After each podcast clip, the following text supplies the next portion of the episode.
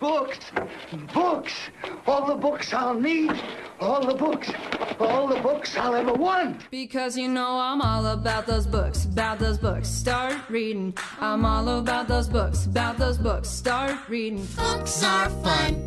Books are great. Is it book time yet? Oh, I just can't wait to read a book. And the best thing, the very best thing of all, is there's time now. There's all the time I need and all the time I want. Time, time, time.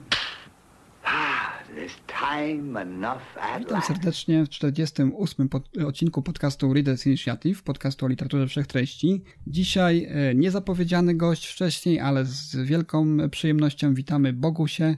Bogusie z e, konglomeratu podcastowego. Ja widzę, że pomalutku konglomerat podcastowy tutaj nam przejmuje władzę w naszym e, Readers Initiative, ale to bardzo fajnie, bardzo fajnie, że, że jesteście. Z przyjemnością ja was słucham i mam nadzieję, że nasi słuchacze również powitają kolejnych członków, jeżeli tacy zechcą dołączyć tutaj do nas. E, Bogusiu, kilka słów o tobie. Co robisz w konglomeracie? Czym się interesujesz? Jakie są twoje ulubione książki? I być może tak pokrótce na początek, o czym byś chciała nam dzisiaj opowiedzieć? Witam Ciebie, Rafale, witam wszystkich słuchaczy.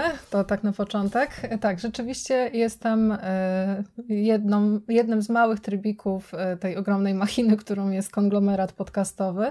E, Ja w konglomeracie głównie, mm, z, jak pewnie wiecie, zajmujemy się horrorami i fantastyką i, i mm, rzeczami związanymi z komiksem, więc y, do pewnego stopnia tam te wszystkie rzeczy, które wymieniłam, to wpisują się w krąg moich zainteresowań, y, ale ch chyba, jeśli miałabym coś powiedzieć o sobie, to y, tą najważniejszą informacją będzie to, że pracuję w księgarni, więc ta miłość do książek gdzieś tam jest we mnie głęboko zakorzeniona. Ten mój, te moje czytelnicze przygody to się bardzo mocno zmieniły w przeciągu tych 12 lat, odkąd, od, odkąd pracuję jako księgarka, bo początkowo byłam nastawiona bardzo właśnie na literaturę gatunkową, szczególnie kryminały, fantastyka i horrory. A teraz jakoś tak zaczynam faktycznie odkrywać zupełnie inne gatunki, taką literaturę nieco bardziej ambitną, z wyższej półki powoli też zaczynam ponownie sięgać po literaturę dokumentalną, no i też dzięki właśnie poleceniom kolegów z konglomeratu, no to też gdzieś te komiksy w moim czytelniczym życiu się pojawiły. Ale to wszystko jest oczywiście bardzo nastawione pod, pod kątem mojego charakteru i tego, i tego, jaką jestem osobą. Także dzisiaj w ogóle to dziękuję bardzo za zaproszenie. Słucham podcastu, lubię Was bardzo i czasami też udaje się Wam w tych rozmowach mnie zaskoczyć. Bardzo bardzo, bardzo mi miło z tego powodu. No, bardzo proszę. Szalenie cieszę się, że rozmawiacie dużo na temat Delaney'ego i cyklu stracharskiego, bo to uważam, że to jest jedna faktycznie z takich ciekawszych serii literackich, więc warto ją rzeczywiście wszędzie reklamować i im więcej czytelników zadowolonych, tym, tym lepiej. Dzisiaj postanowiłam postawić na różnorodność, więc wydaje mi się, że uda mi się i Ciebie, i słuchaczy zaskoczyć, bo będziemy mieli z mojej strony cztery książki, każda inna. No, jakie to będą publikacje, to pewnie się za chwilę dowiecie, jak już tam dyskusja. No tutaj anonsowałaś tam wcześniej, że, że będzie też coś z Patricka Nessa. Niestety nie miałaś nastroju na tę książkę. Ja, ja, ja troszeczkę żałuję, ale mam nadzieję, że będzie jeszcze okazja, żeby porozmawiać o tym. Tak, tak. Patricka Nessa, którego znamy z książki, która no, jest jedną z moich ulubionych książek, czyli 7 minut po północy, zresztą zekranizowaną w bardzo dobry sposób. Mm-hmm. Wspaniała Także książka. Troszeczkę, troszeczkę mi żal, ale, ale dzięki temu też mamy punkt zaczepienia do tego, żeby, żebyś wystąpiła w jakimś naszych, z naszych kolejnych odcinków o Readers Initiative, więc, więc jak najbardziej. Ja się cieszę, że przyjęłaś nasze zaproszenie, moje zaproszenie. Bardzo fajnie, że wreszcie po długim czasie, bo widzę, że też czasami komentujesz, zwłaszcza tutaj, jeżeli chodziło o ten cykl Chronic Warstone, o którym wspomniałaś, mm-hmm. też pojawiły się twoje komentarze. No pierwotnie był taki zamysł, żebyś dołączyła do, do, do tego, ale okazało się, że gdzieś zatrzymałaś się mniej więcej na tym samym etapie, co ja tak. na Kronikach Warstone. więc tutaj nie chcieliśmy za bardzo sobie psuć zabawy z czytania dalszych tomów tej serii. Natomiast powiem Ci szczerze, że, że to, co opowiedział Sebastian generalnie, tak troszeczkę wchodząc w sferę spoilerów, to było tak powierzchowne, wiesz, on, on za bardzo nie zepsuł zabawy, więc jeżeli jeszcze nie czytałaś tego, nie słuchałaś, przepraszam, tego odcinka. Właśnie słuchałam i byłam zaskoczona, bo spodziewałam się rzeczywiście szalenie takiej spoilerowej dyskusji i jak mm. napisałeś do mnie, żeby, jak zaczęliśmy rozmawiać na temat tego, że może bym się pojawiła jako gość i tak dalej, i tak dalej, to tak sobie pomyślałam, że kurczę, nie dość, że nie doczytałam tej serii do końca, to jest w ogóle mój ogromny wyrzut sumienia. Ja tak uwielbiam tych mm. bohaterów i ten świat, że aż aż mi wstyd, że te y, recenzje i jakoś się kolejne, recenzje kolejnych tomów się nie pojawiają i jakoś mi to tak wszystko szalenie wolno idzie. Y, to po pierwsze, a po drugie y, uznałam, że faktycznie mm, z powodu tego, że jestem na etapie tam no, połowy serii mniej więcej, no to tak do tej dyskusji spoilerowej będę się nadawała tak średnio, bo jednak tam nie, nie mam obrazu całości, także postanowiłam, że mm, może odczekam, aż przeczytam wszystko i wtedy zrobię zrobimy sobie faktycznie już taką no, konkretną dyskusję spoilerową, jak już wszyscy będziemy po całym cyklu. Tak, też myślę, myślę o takim apendyksie. Zresztą Piotr, który też jest, y, z nami nagrywa, y, Piotr z podcastu y, Dyskusji o książkach, on też jest wielkim fanem tej serii też y, właśnie ta rozmowa z Sebastianem, która była w ostatnim naszym odcinku, go zachęciła do tego, żeby znowu ruszyć z tą serią naprzód, więc z, z pewnością jakiś taki apendyks sobie do tego dogramy, kiedy już wszyscy wspólnie ruszymy. No ja mam nadzieję, że w końcu też się pojawią kolejne tomy w formie audiobooku, tak. bo, bo dla mnie to było naprawdę y, dużo łatwiejsze, prawda? Gdzieś tam umiejscowić sobie tę, te, te książki na, na swojej liście czytelniczej, nie, nie robiąc tego kosztem innych książek, na których mi bardziej zależy, nie? W tej, w tej chwili. Ogromna nadprodukcja literacka mhm. niestety jest załączona cały czas i to z perspektywy takiego mola książkowego założę się, że ty też masz podobne doświadczenia, to jest mhm. właśnie ogromny ból polegający na tym, że trzeba wybierać, że już trzeba się pogodzić z tym, że nie jesteśmy w stanie absolutnie przeczytać wszystkiego, co byśmy chcieli i ten moment właśnie decyzji, za jaką książkę sięgniemy i dlaczego, no to jest zawsze tak. ten taki strasznie trudna chwila, strasznie stresująca moment i ja czasami też mm-hmm. świadomie unikam niektórych, e, niektórych książek, bo e, na przykład jest Pewnie każdy czytelnik tak ma, że ma jakiś tam swoich ulubionych autorów, których stawia już na, za taki absolutny pewnik i zostawia sobie właśnie jako taką wisienkę na torcie, nie? Na, na późniejszy moment, bo jest się mm. pewnym, że na przykład ta lektura no, pochłonie do tego stopnia, że nie będzie się miało ani ochoty, ani czasu, żeby sięgać po coś innego, a tych książek wydaje się naprawdę masę. I nawet jeśli by się skupić tylko i wyłącznie na jednym lub dwóch gatunkach, to nie jesteśmy w stanie być na bieżąco. Nie ma takiej możliwości. Szkoda. No dlatego właśnie ja sobie, ja sobie spycham te książki, może nie mniej wartościowe, ale te, na których mi w danym momencie mniej, mniej zależy, to spycham właśnie tej sfery audiobookowej. Mhm. No i tutaj właśnie troszeczkę żałuję, że wydawnictwo e, Książki do Ucha chyba to się nazywa, troszeczkę zaprzestało dalszej, dalszej yy, publikacji tych książek w formie audio, tam Waldemar Barwiński czytał i ja, ja tak się przyzwyczaiłem do tego lektora, on tak świetnie w ogóle to wszystko... Nieźle to robił, Tak, prawda? świetnie to interpretował, że trochę, wydaje mi się, że nawet teraz jak sięgnę po wydania, nie wiem, e-bookowe czy papierowe, to będę go wciąż słyszał, tak, ten jego, ten jego głos, tą jego narrację, więc no żałuję, że to się stało. Nie wiem, jakie są kulisy tego, że wydawnictwo wstrzymało się z, wydawa z wydawaniem e-booków, audiobooków, przepraszam. Mam nadzieję, że wkrótce do tego wrócą, no a jeżeli nie, no to trzeba będzie tę serię kontynuować w formie y, bardziej tradycyjnej, no jeżeli można za formę tradycyjną uznać w tej chwili e-booki już, nie, bo, bo to, to raczej, raczej, raczej w tej formie przeczytam E, kolejne. Ale wiesz, ja powiem Ci też y, odnośnie tych moich doświadczeń z audiobookami z tej serii, to coś, co mnie tak mhm. szalenie zaskoczyło, to było też to, że niektóre rzeczy, które y, czytałam na papierze, nie oddziaływały na mnie tak bardzo, jak w momencie, kiedy, kiedy ja to usłyszałam, bo na przykład y, w tomie trzecim jest taki wątek z chorobą mhm taty, głównego bohatera. I ja pamiętam, że jak czytałam, no to wiadomo, nie, no tutaj tata jest chory, no coś się dzieje takiego niedobrego i tak jakoś się przeszło nad tym do porządku, no brniemy dalej, akcja się toczy, rzeczy się dzieją, czytamy. A w momencie, kiedy usłyszałam to w audio, tak jakoś rzeczywiście lektor po prostu podbudował napięcie i te emocje przedstawił, że autentycznie musiałam spauzować nagranie i ochłonąć. I tak sama się właśnie złapałam na tym, że te audiobooki faktycznie trochę mm, niektóre rzeczy inaczej odbieram, bardziej tak może mhm. emocjonalnie, no kto wie.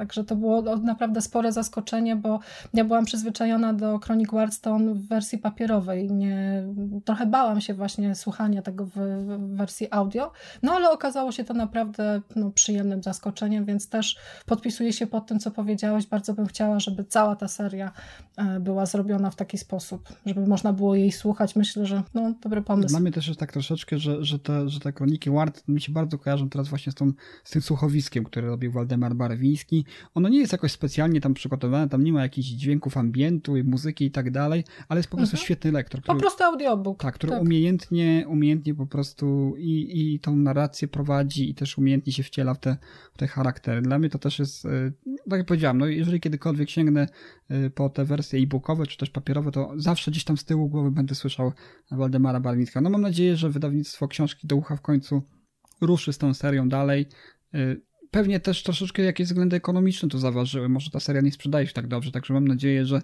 tutaj też nasze propagowanie y, i, i też y, propagowanie w różnych, w różnych innych mediach przyniesie skutek, właśnie, właśnie. Dobrze, Bogusiu, to może przejdziemy do tych książek, które, które chciałabyś dzisiaj nam zarekomendować naszym słuchaczom, więc proszę oddaję tobie głos. O rany, już tak od razu. Od razu, tak, na głęboką wodę. Okej. Okay. Na głęboką wodę. Dobrze, no to y, z powodu tego, że pracuję w księgarni, mhm. to ta literatura, po którą sięgam, jest naprawdę bardzo różnorodna i wymyśliłam sobie y, to, że zaczniemy od książki dla młodszego czytelnika. Chociaż to też jest takie nieco mylące pojęcie, bo chciałabym przedstawić Wam, polecić bardzo mocno y, publikację zatytułowaną Daj Gryza z wydawnictwa e, Dwie Siostry. E, to wydawnictwo powstało w 2005 roku, zostało założone przez trzy pasjonatki, e, które stwierdziły, że chciałyby wydawać książki ciekawe, wyjątkowe, z pięknymi ilustracjami. Do tej pory wydawnictwo Dwie Siostry rzeczywiście kojarzy się z taką Mm, z taką grupą wydawniczą, która faktycznie bardzo mocną wagę kładzie na, e, na, te na, na tę graficzną stronę e, swoich prac. Ja miałam do nich taki stosunek troszeczkę zdystansowany z tego względu, że te, mm, ta kreska jest właśnie taka nietuzinkowa, e, nieco inna, trochę eksperymentalna. E, ale przekonałam się do nich w momencie, kiedy e, miałam okazję posłuchać przedstawicielek wydawnictwa Dwie Siostry na poznańskich targach książki. To było w 2019 roku e, i brałam udział w takim branżowym spotkaniu, na którym mm, Dwie Siostry prezentowały nowości i zapowiedzi tych rzeczy, które będą się ukazywać. I coś, co mnie od razu ujęło w ich sposobie bycia, to to, jakimi ogromnymi pasjonatkami są. One opowiadały o tych książkach na takim właśnie poziomie ekscytacji ogromnym i od razu pomyślałam sobie, że no tylko prawdziwy pasjonat jest w stanie tak opowiadać e, z takim właśnie entuzjazmem, z, taki, z taką radością e, i poprzeglądałam się nieco wyraźnie właśnie tych, e, tym publikacjom, które dwie siostry wydały. Być może słuchacze kojarzą taką książkę zatytułowaną Mapy. To jest taki obrazkowy atlas przygotowany przez małżeństwo grafików Aleksandrę i Daniela Mizielińskich. Ci Państwo są odpowiedzialni również za tę książkę najnowszą Daj Gryza, która jest takim właśnie też pewnego rodzaju atlasem, ale związanym z kulinariami. Szkoda, że nie ma tutaj żarłoka, bo myślę, że to jest publikacja, która e, by go do pewnego stopnia tak, tam tak. zaciekawiła. No może odsłucha tego i po prostu później zapozna się z tą książką. Ja tutaj już patrzę na, na to, jak ona wygląda. To jest taka y, y, Mówisz, że to jest dla młodszego y, czytelnika, natomiast no, widzę, że tutaj jest naprawdę fajnych rzeczy dużo. Y, fajnie to graficznie wygląda. Taka kreska jest nietypowa, nietuzinkowa, powiedziałbym. Mizielińscy są kapitalni właśnie pod kątem eksperymentów z mhm. ilustracjami i są też y, pewnego rodzaju takimi perfekcjonalistami w tej warstwie y, graficznej. Mhm. Tutaj w tej książce mamy podróż po 26 państwach, ale nie ogranicza się ona tylko i wyłącznie do tej sfery kulinarnej, bo, bo to jest też książka kucharska jakieś... w jakimś stopniu, tak? Jest, są też, też przepisy w, nim, w niej. Innymi. Mhm. Dokładnie tak. Między innymi, ale jest tutaj też sporo właśnie ciekawostek związanych z jakimiś takimi społecznymi aspektami, z historycznym tłem, mm, z takimi opowieściami, skąd na przykład w danym państwie wzięły się tam jakieś potrawy. Te przepisy też y, są, na każde państwo przypadają dwa y, i one są właśnie, ta, książka jest skonstruowana w taki sposób, że te przepisy to są takie y, właśnie receptury na te najbardziej rozpoznawalne, najbardziej charakterystyczne dania właśnie z danego, z danego regionu, z danego państwa. Jest to zrobione naprawdę cudownie. Ta książka jest napakowana ciekawostkami. Co jest też istotne, wydawnictwo Dwie Siostry jako jedno z nielicznych na polskim rynku decyduje się na wydawanie książek w takim dość dużym rozmiarze. To jest naprawdę solidnych rozmiarów księga, taka książka, się śmiejemy, oversize, e, nie pasująca praktycznie do żadnej półki. Takie były też mapy e, i w, oni sami tłumaczą się właśnie w taki sposób, że te książki w dużym formacie e, zachęcają do tego, żeby je położyć na podłogę, otworzyć i właśnie podróżować sobie, tak oglądać wnikliwie, bo w, zarówno w mapach, jak i w Dajgryza jest tych ilustracji naprawdę cała masa. Są zrobione zrobione też, e, tak jak zauważyłeś, z charakterystyczną kreską. Dużo humoru też poukrywanego, sytuacyjnego. No i ciekawostki. To jest taka książka, którą nie jesteś w stanie przeczytać naraz. Tu jest rzeczywiście tyle informacji, że nadaje się do takiego właśnie wielokrotnego oglądania, przeglądania, analizowania. E, tam oni określili wiek odbiorcy 7, ale myślę, że z perspektywy dorosłego czytelnika, właśnie także takie ciekawostki jak to, co jedzą astronauci, ile jest gatunków ryżu, e, jak to się stało właśnie, że mm, e, pojawiła się herbata, albo to albo to, dlaczego jemy popcorn w kinie i w którym roku to stało się jakby takim E, spo, społeczną tradycją, no to to są rzeczywiście takie rzeczy, których e, możemy nie wiedzieć, a dowiemy się właśnie z tej książki, także bardzo, bardzo gorąco polecam. Daj Gryza od wydawnictwa Dwie Siostry. Świetna bardzo, publikacja. Bardzo naprawdę. fajnie to wygląda. Naprawdę y, fajny, fajny pomysł na prezent dla jakiejś y, młodszej osoby, ale mhm. też, też dla kogoś, kto, kto y, chciałby tak troszeczkę może, to, może trochę powierzchownie, nie? Liznąć tego, no, tego, tego, tego klimatu właśnie kulinarnego, różnego, z różnych y, stron świata. Naprawdę fajnie to wygląda. Tutaj też przeglądam ilustracje w tej chwili. No na pewno też y, przy najbliższej okazji, jeżeli będę miał to, jeżeli y, będę mógł kupić w Polsce, to to na pewno nabędę i, i mam już na myśli osobę, której mógłbym tę książkę podarować młodą osobę, więc na pewno mhm. fajna, fajna tutaj polecajka. Tak, zanim, po, zanim podarujesz, to proponuję rzeczywiście poprzeglądać sobie i, i, i poczytać, szczególnie jeśli mhm. na przykład lubi się jakieś konkretne, jakieś konkretne państwo, to można rzeczywiście pod tym kątem też e, niektórych, e, nie, niektóre rzeczy fajnie wyłapać, a nawet później jest to na tyle chwytliwie zrobione, że można podoczytywać i to też rozbudza ciekawość, więc no, super, naprawdę. Daj gryza, świetna książka. Taka edukacja, edukacja w bardzo fajnej formie podana. Zawsze, zawsze tego typu rzeczy się ceni. Także tutaj też fajny, fajny klimacik. W ogóle podoba mi, podoba mi się te, te, te ilustracje. One mi się tak kojarzą z taką y, książką o dwóch takich. Y, ojej, teraz nie pamiętam tytułu.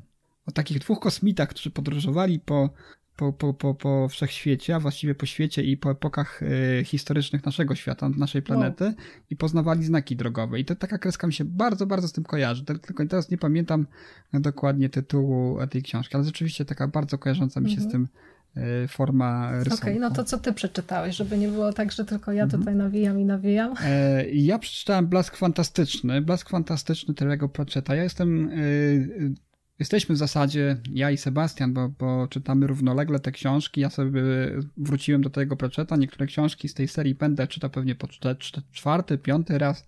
Natomiast yy, tak, zacząłem w tym roku Blask Fantastyczny. Stwierdziłem, że yy, pandemia i te wszystkie okoliczności z tym związane sprawiają, że nasze życie jest troszeczkę ponure, yy, jesteśmy przytłoczeni tym, tym, tym klimatem, dlatego postanowiłem, że w tym roku moim takim wyznacznikiem tego, po co będę sięgał po literaturze, będzie to, jak dana literatura dobrze nas bawi. No i pierwszym chyba y, takim moją pierwszą myślą to był mój ulubiony, ukochany pisarz brytyjski Terry Pratchett, Świat Dysku. Za mną już Kolor Magii, o którym mówiłem i pisałem. Za mną też już jest właśnie Blask Fantastyczny, którym można powiedzieć y, Świat Dysku w końcu się krystalizuje tak w taką formę, którą która jest później typowa dla tego świata. Bo pierwszy, pierwsza książka to był taki zbiór czterech nowelek, które były Y, takim pastiszem literatury fantazy. One się odwoływały do konkretnych gatunków, do konkretnych pisarzy, tam parodiowano właśnie Fritza Libera, Ursula Le Guin, parodiowano przygody właśnie Konana Barbarzyńcy, Howarda. No, był to taki typowy pastisz, oczywiście ze smakiem, bo to był Terry Pratchett nie był takim prostym e, e, para, pa, pa, osobą, która parodiuje e, w taki przyziemny, prosty, można powiedzieć, sposób, jakie, jak, w jaki się pojawiały niektóre parodie swego czasu. Ja tu mówię między innymi o nudzie pierścienic, czy też o coś jeszcze wyszło. W każdym razie były takie parodie, takie no, kloaczne, że tak powiem brzydko. Natomiast Terry Pratchett ze smakiem to wszystko zrobił w swoim świecie dysku, no i kolor magii był taką próbą, natomiast y, już Blask Fantastyczny już jest takim bardziej twardym stąpaniem po gruncie, który sam sobie autor stworzył, więc to jest już taki bardziej i jest opowieść przede wszystkim, bo nie, nie są to cztery nowelki, ale jest opowieść, czyli jest tu zwarta konkretna fabuła już, opowiadająca o wydarzeniach w świecie dysku, a po drugie już bardziej ten folklor, mitologia, religia i to wszystko, co jest związane ze światem dysku, co tak sobie wszyscy fani, w tym ja oczywiście, e, cenili później. Tutaj wszystko jest już takie bardziej e, indywidualne, takie bardziej wyjątkowe, unikalne, tak? Oczywiście nadal mamy do czynienia z pewnego rodzaju parodią, jest to, jest to pastisz gatunku, oczywiście fantastyki, Natomiast y, jest to już o wiele, wiele bardziej ciekawe, o wiele bardziej zajmujące i ta historia mm, nie jest takim zwykłym skakaniem od gagu do gagu, prawda, od jakiegoś żartu y, slapstickowego czy jakiegoś żartu y, słownego, tylko jest takim już bardziej historią, która jest oprawiona oczywiście w ramy tej komedii. Więc bardzo, bardzo mi się to podobało. Powrót znakomity, uwielbiam to. Przypomniałem sobie wiele rzeczy, które pamiętam, pamiętałem troszeczkę inaczej ze świata dysku, to, to też się ceni. Natomiast e, wszystkim tutaj humory oczywiście są troszeczkę bardziej mm, pochmurne, smutne e, w tych czasach właśnie ciężkich, przez jakie przechodzimy. To polecam oczywiście Świat Dysku, z tym oczywiście zastrzeżeniem, o którym wspomniałem w trakcie naszej rozmowy ostatniej z Sebastianem, że Świat Dysku może nie przypaść do gustu osobom, które wcześniej po fantastykę nie sięgały bo tutaj mamy, tak jak powiedziałem wcześniej, no, takie odniesienia dość konkretne do literatury fantazy. Bo kiedy osoba, która wcześniej nie czytała fantastyki, sięgnie po taką książkę Terego Pratchetta, zwłaszcza te pierwsze książki Terego Pratchetta, bo później, to, później one się stają troszeczkę bardziej uniwersalne, powiedziałbym. Natomiast te pierwsze książki, one dość mocno są zakorzenione w fantastyce takiej, takiej fantazy, um, którą, która, którą, którą no, wypadałoby znać, kiedy się chce y, poznać coś, co tę fantazy parodiuje, bo bez tego no, czytelnik nie zyskuje odpowiedniego e, kontekstu do żartu, tak? To jest tak jakby, wiesz, opowiedzieć komuś żart e, z jakiejś e, z jakiegoś miejsca na świecie, które nie rozumie na przykład kultury anglosaskiej chociażby, tak? Gdzieś pojechać, nie wiem, do, do Chin i powiedzieć żart, który, który kompletnie, osobie, która kom, kom, kom, kompletnie nie wie, nie zna tej kultury europejskiej, nie zna kultury anglosaskiej i ona się nie zaśmieje z tego. To podobnie jest troszeczkę ze, ze, ze światem dysku, przynajmniej w tych pierwszych w tych pierwszych tomach. Jeśli chodzi o Terego Pratchetta, to ja się tylko wtrącę, bo y, czytałam kilka jego książek. Y, od dłuższego czasu obiecuję sobie, że kiedyś nastąpi ten moment, że zrobię właśnie taką powtórkę jak, y, jak wy, czyli będę czytała to wszystko po kolei. Y, z Pratchettem y, jest o tyle fajnie, że to też nie jest taki humor dla wszystkich. Tu, żeby mhm. te niektóre żarty wyłapać, to trzeba faktycznie się wczytywać, bo ja, ja, go przynajmniej tak zapamiętałam, że to nie było tylko takie pleple, żeby się czytelnicy śmiali, mm. tylko faktycznie wypływające mocno z kontekstu. Ten komizm był budowany poprzez to, jak bohaterowie się zmieniali. E, uwielbiam mm. śmierć z całego tego uniwersum Terry'ego Pratchetta. To śmierć jest chyba tak. moją moim ulubionym bohaterem, mhm. mm, y, ale mm, jeśli chodzi o Pratchetta, to pamiętam, że mm, pierwszym cyklem jego, po jaki sięgnęłam, to, była, to był cykl o nomach. Y, Noma, tak. Księga Wyjścia, -hmm. to, to, mhm. były takie stworki właśnie żyjące w supermarkecie. Szalenie mi się ta, ta trylogia podobała. Mam ją gdzieś zresztą tutaj na półce w takim zbiorczym wydaniu. Kiedyś e, Pruszyński zrobił to właśnie w takiej, w takiej fajnej formie jednej księgi i też tak, tak od czasu do czasu zerkam na tę książkę i myślę sobie, że fajnie byłoby do tego wrócić. No, nomy, nomy są wcześniejsze, bo, bo wiadomo, że -hmm. przed światem dysku Świat dysku nie był debiutem Terego Pratchetta. Przed światem dysku ukazało się kilka książek.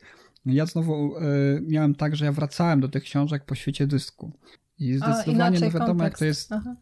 Zupełnie inaczej jest, ponieważ y, Terry Pratchett y, ewoluował naprawdę jako pisarz. On naprawdę jego warsztat się doskonalił przez te czasy. I kiedy on napisał pierwszą książkę ze świata dysku, on w zasadzie był już takim pisarzem, który mm, ma doświadczenie, wie jak pisać, wie jak to wszystko sobie ułożyć, jak budować fabułę, jakie żarty opowiadać, w jaki sposób, y, y, nie wiem, no, stopniować napięcie chociażby.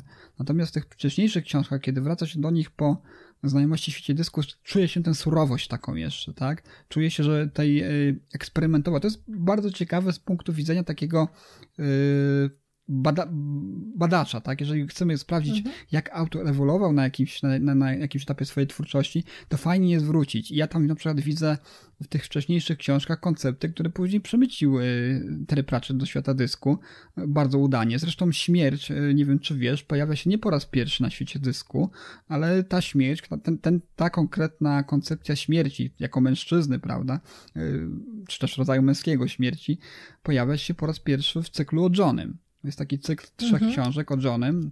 Nie czytałam Johnny tego. i Marley, jo Johnny i Bomba i coś jeszcze. I tam Aha. po raz pierwszy pojawia się ta dyskowa śmierć, ten dyskowy, dysk, ten dyskowy śmierć w zasadzie. To jest, to jest dokładnie to jest ta sama postać, która później Y, co zostało oczywiście potwierdzone przez samego autora, to jest ta sama postać, która później pojawia się w świecie dysku, więc tam mamy ten zalążek. Chociaż ja przyznam szczerze, że tej, tej śmierci, która pojawia, tego śmierci, który pojawia się y, w pierwszych tomach świata dysku, czyli w kolorze magii i w blasku fantastycznym, to nie za bardzo lubię, bo to nie jest jeszcze ten do końca charakter, który później wyewoluuje tego właśnie, y, tą, tą właśnie postać, którą, którą znamy w późniejszych tomach świata dysku. On jest dużo bardziej takim filozofem, później się staje, prawda, badającym ludzką egzystencję, mhm. ciekawym tego życia, które musi odbierać, prawda, z racji funkcji. Y, a w pierwszych tomach to jest taki po prostu, no, troszeczkę też y, charakter, który jest mroczny w jakimś stopniu, ale jest takim comic reliefem, można było powiedzieć Prawda. w tym momencie. Także to jest, to jest trochę dziwne, bo tak jak wspomniałem, właśnie co mnie zaskoczyło, kiedy wróciłem do koloru magii, że śmierć na przykład, co nie zdarzało mu się nigdy później, odbiera komuś życie, bo ma taki kaprys, bo chce sobie o, poprawić humor. O rany. Tego to nie było wcześniej. zaskakujące. Funk, funkcja śmierci była y, bardzo dobrze opisana, to w jaki sposób on może działać, y, jaką rolę odgrywa, prawda, w przenoszeniu, y, czy też eks, ekshumowaniu chyba, nie, inhumowaniu, inhum, inhumowaniu ludzi na inny, na inny świat jaką rolę odgrywa. A tu w tych pierwszych tomach to widziałem, że tak jeszcze troszeczkę Terry Pratchett kombinował z tą śmiercią, z tym śmiercią w zasadzie. Więc hmm. tak, no jest fajnie, fajnie śledzić taki proces twórczy autora. Dla mnie to jest też y, super zabawa.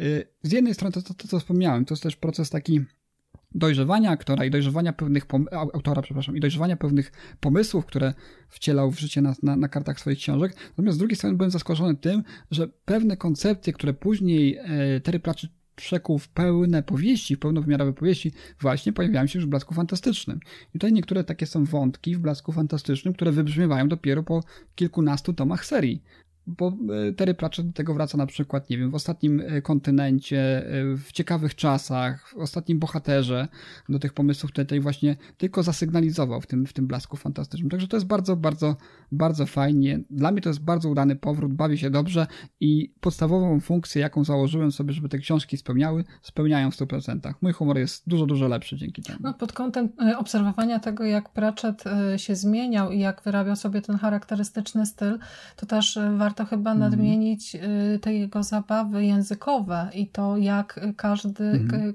każdy gatunek bohaterów, każda grupa społeczna w cudzysłowie mówi osobnym językiem, mm, a także zabawy tym liternictwem, bo w momencie, kiedy na przykład śmierć się wypowiada, to zawsze to są właśnie taki tłusty druk, drukowane mhm. litery. Szalenie mi się właśnie podobało to, bo do pewnego stopnia rzadko kiedy spotyka się aż taką dbałość o to, żeby ci bohaterowie, których my, czytelnicy, sobie wyobrażamy, kojarzyli nam się też z jakimś tam właśnie wizualnym aspektem. Nie mówię o książkach ilustrowanych, bo to mhm. wiadomo, jak masz obrazek, to no, do pewnego stopnia gdzieś tam ci w, w głowie jakieś wyobrażenie się tworzy, e, ale tutaj można to właśnie, w świecie dysku można to właśnie uznać za taką zabawę grafiką, nie? że nawet poprzez y, konkretny mhm. druk, konkretną formę, konkretne określenia, którymi ci bohaterowie operują, oni stają się jacyś i pamiętam, że mm, to, to, był właśnie ten element, który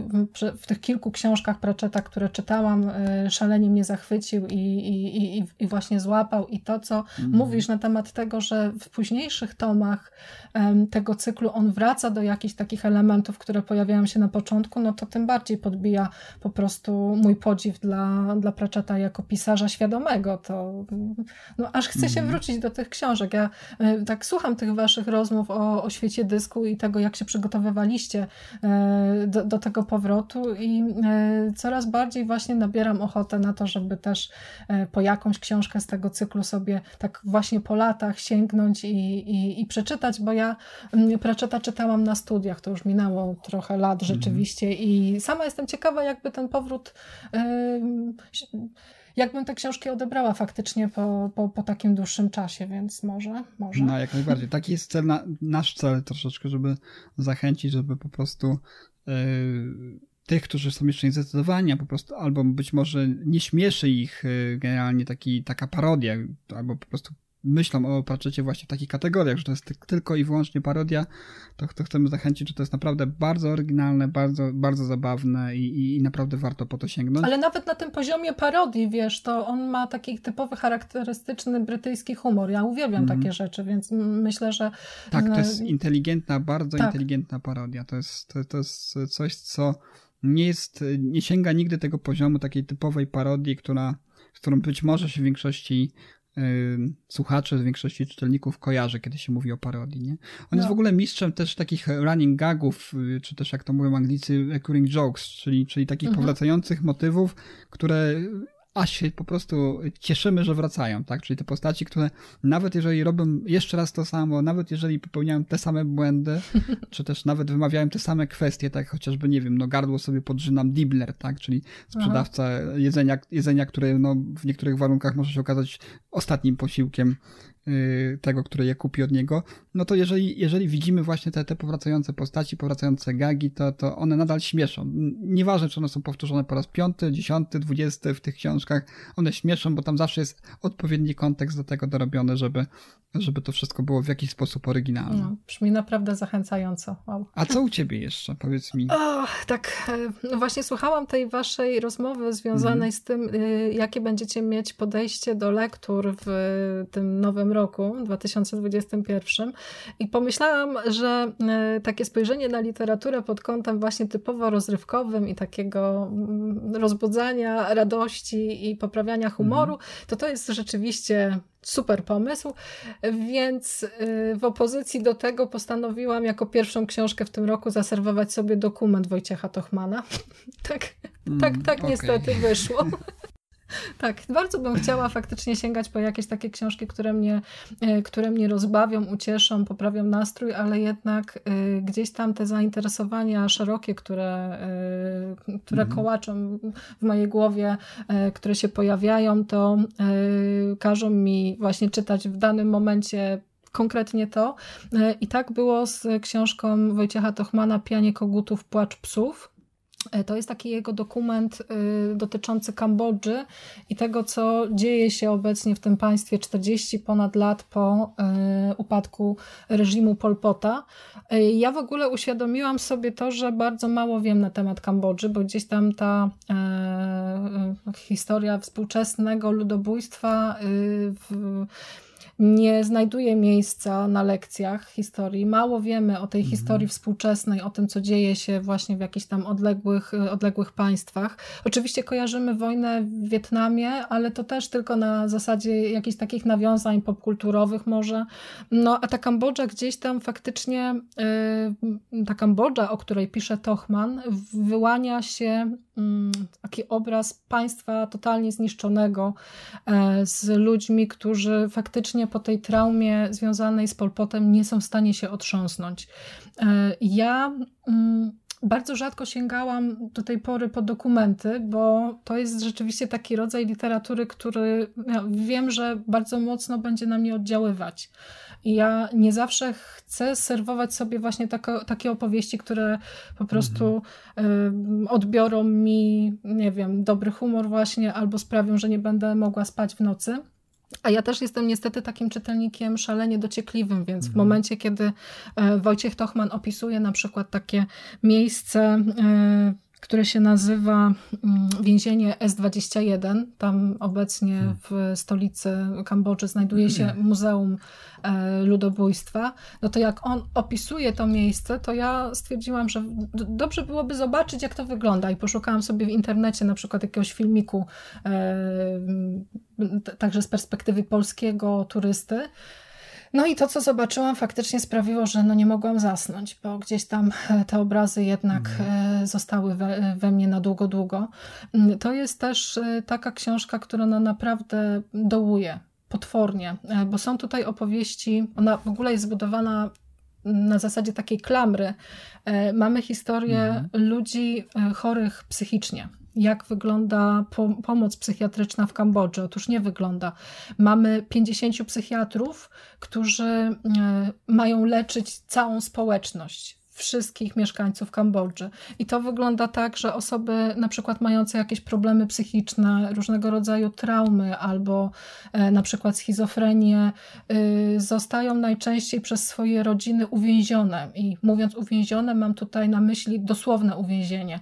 To są ludzie zamykani w klatkach, przykuwani łańcuchami do e, słupów, e, bardzo często nadzy, zaniedbani, wyrywający sobie włosy z głowy. To są naprawdę takie obrazy, które Tochman no, nie oszczędza czytelnika. On ma rzeczywiście do siebie mm. to, że te jego książki nie są przegadane. Zresztą ten temat ludobójstwa bardzo często w jego twórczości się pojawia. Wcześniej mieliśmy historię zarówno o Bośni, jak i o, o Ruandzie, więc to też są faktycznie takie no, pod kątem kalibru, pod kątem ciężkości opowieści, no to takie już szalenie no trudne. Widzę, że on się specjalizuje tak. w takich reportażach właśnie, które są no, mega, mega dołujące, bo to nie tylko z jakiejś tam powiedzmy Azji, czy, czy też jakichś egzotycznych dla, dla mm -hmm. z punktu widzenia polskiego czytelnika y, reportaża, ale też no, skupiam tutaj w Polsce. On jest taki, wydaje mi się, takim, takim sprzedawcą y, reportaży, znaczy twórcą reportaży, które mają na jakimś y, poziomie wstrząsnąć nas, tak? Mają nam otworzyć oczy na pewnego rodzaju sytuacje, zjawiska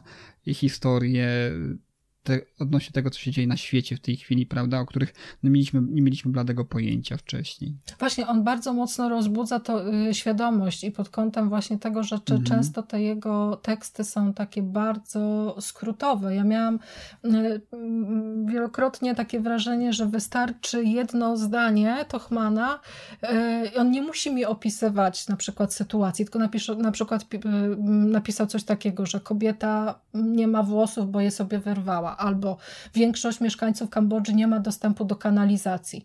I to hasło wystarczy. Ty już sobie, twoja wyobraźnia jeszcze po, do, dodatkowo na przykład wzmocniona jakimiś zdjęciami albo tym, co sobie tam człowiek w internecie podoszukuje, mm, doczyta, e, to to wystarczy i to wrażenie jest naprawdę piorunujące. E, coś, co w tej książce jest również takim właśnie e, chyba najmocniejszym punktem, to jest opowieść o całej takiej traumie społecznej.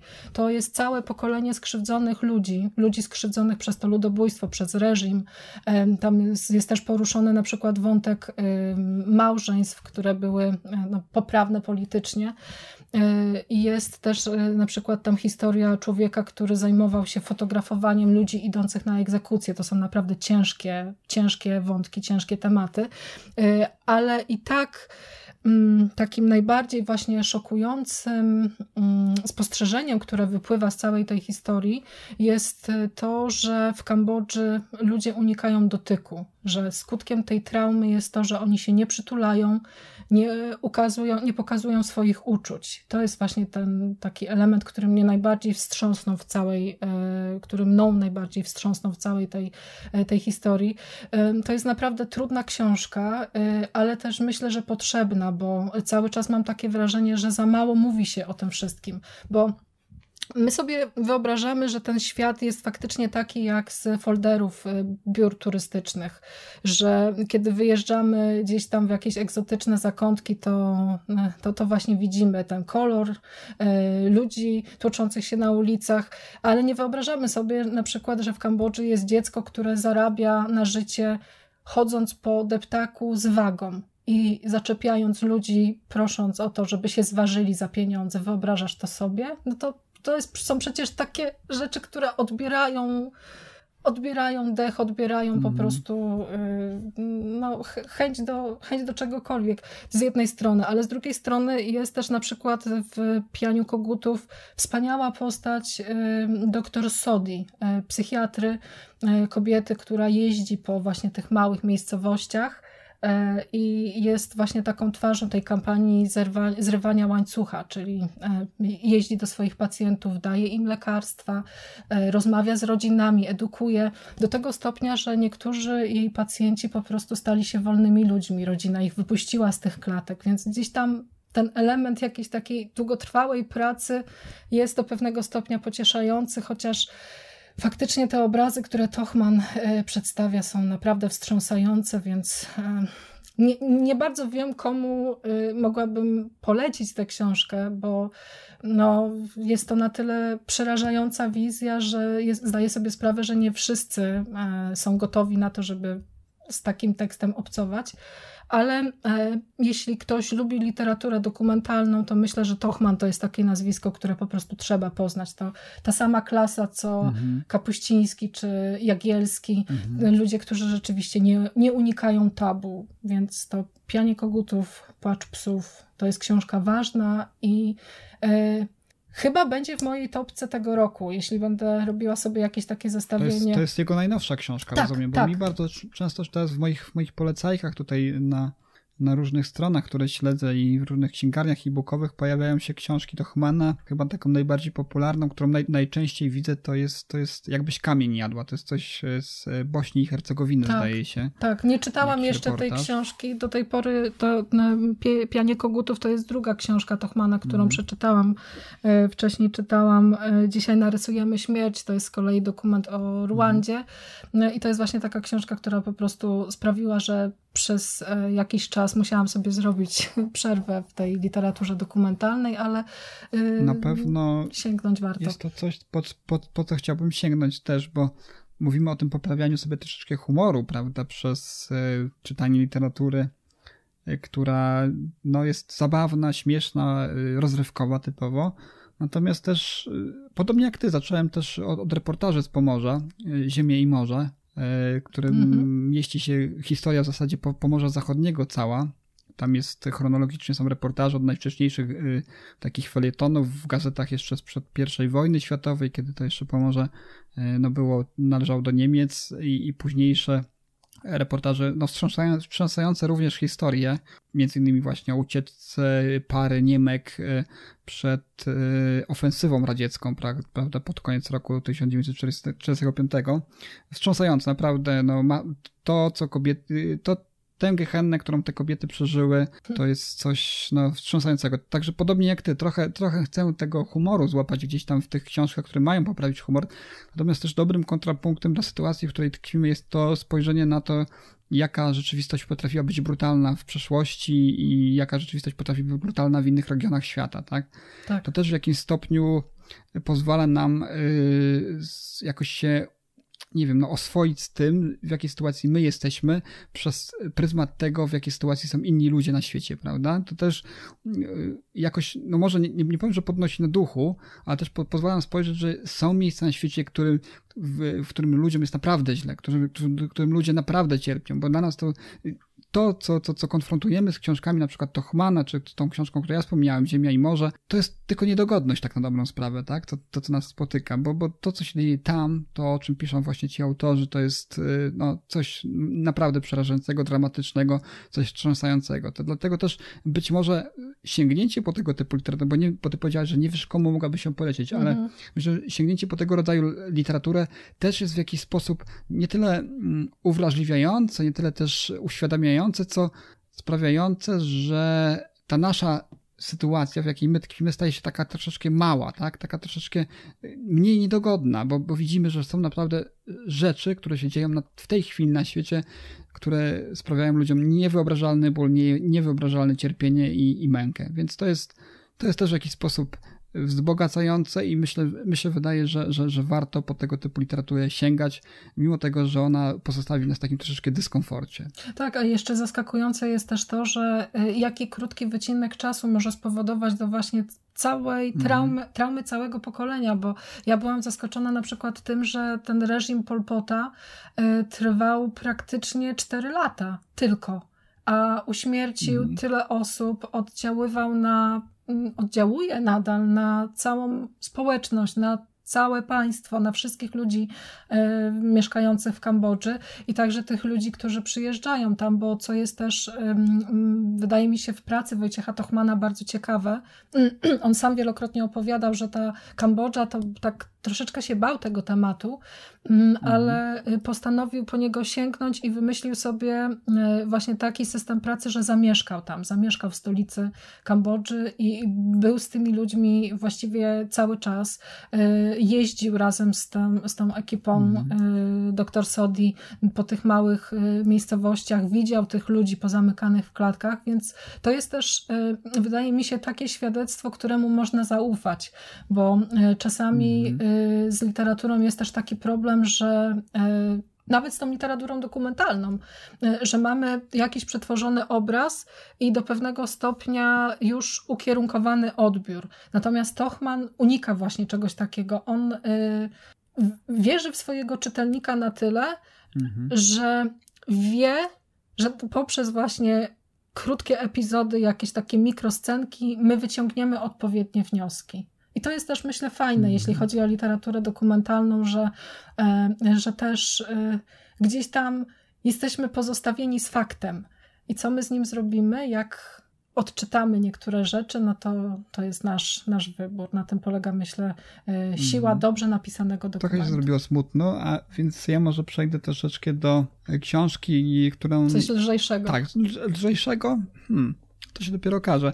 Natomiast zaczęliśmy sobie na naszym czacie Readers Initiative y, dyskutować. Zaczęło się wszystko od, od, od, pytania, które postawił Michał. Jakie znacie najśmieszniejsze książki, czy najbardziej zabawne książki w swoim życiu? Oczywiście ja tam wymieniłem kilka y, pozycji Tylego Pratchetta. Oczywiście padło nazwisko Marcina Wolskiego i tych jego humorystycznych książek. Również y, Trzech Panów w Wódce, Jerome Jerome y, też padło. Gdzieś tam jakoś się wyłonił spośród tych wszystkich y, bohaterów i tych wszystkich pisarzy wyłonili się Dobry Wojak Szwejk i, i oczywiście Jarosław Hasek, czy Haszek, nie wiem, nie wiem jak to się dokładnie wymawia po czesku. Natomiast no, postanowiłem sobie sięgnąć, dla, żeby spróbować tylko, tak? Przeczytać sobie dwa pierwsze rozdziały i, i zobaczyć, jak to się będzie mi e, czytało. I tak wsiąkłem, że po prostu no, jestem już chyba w jednej trzeciej książki.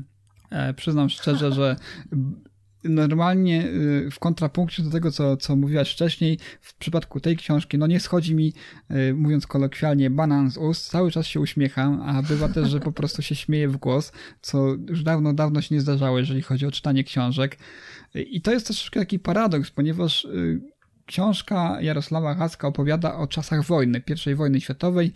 Punktem wyjścia jest właśnie śmierć e, arcyksięcia chyba Ferdynanda, o ile dobrze pamiętam. I do czegoś nie pomieszałem. Faktycznie śmiesznie się zaczyna bardzo. No tak i nagle grupa osób, w tym oczywiście tytułowy wojak Szwejk, dyskutuje o tym, jakie mogą być konsekwencje właśnie tego wydarzenia. No w konsekwencjach tego wydarzenia okazuje się, że wojak Szwejk trafia na wojnę.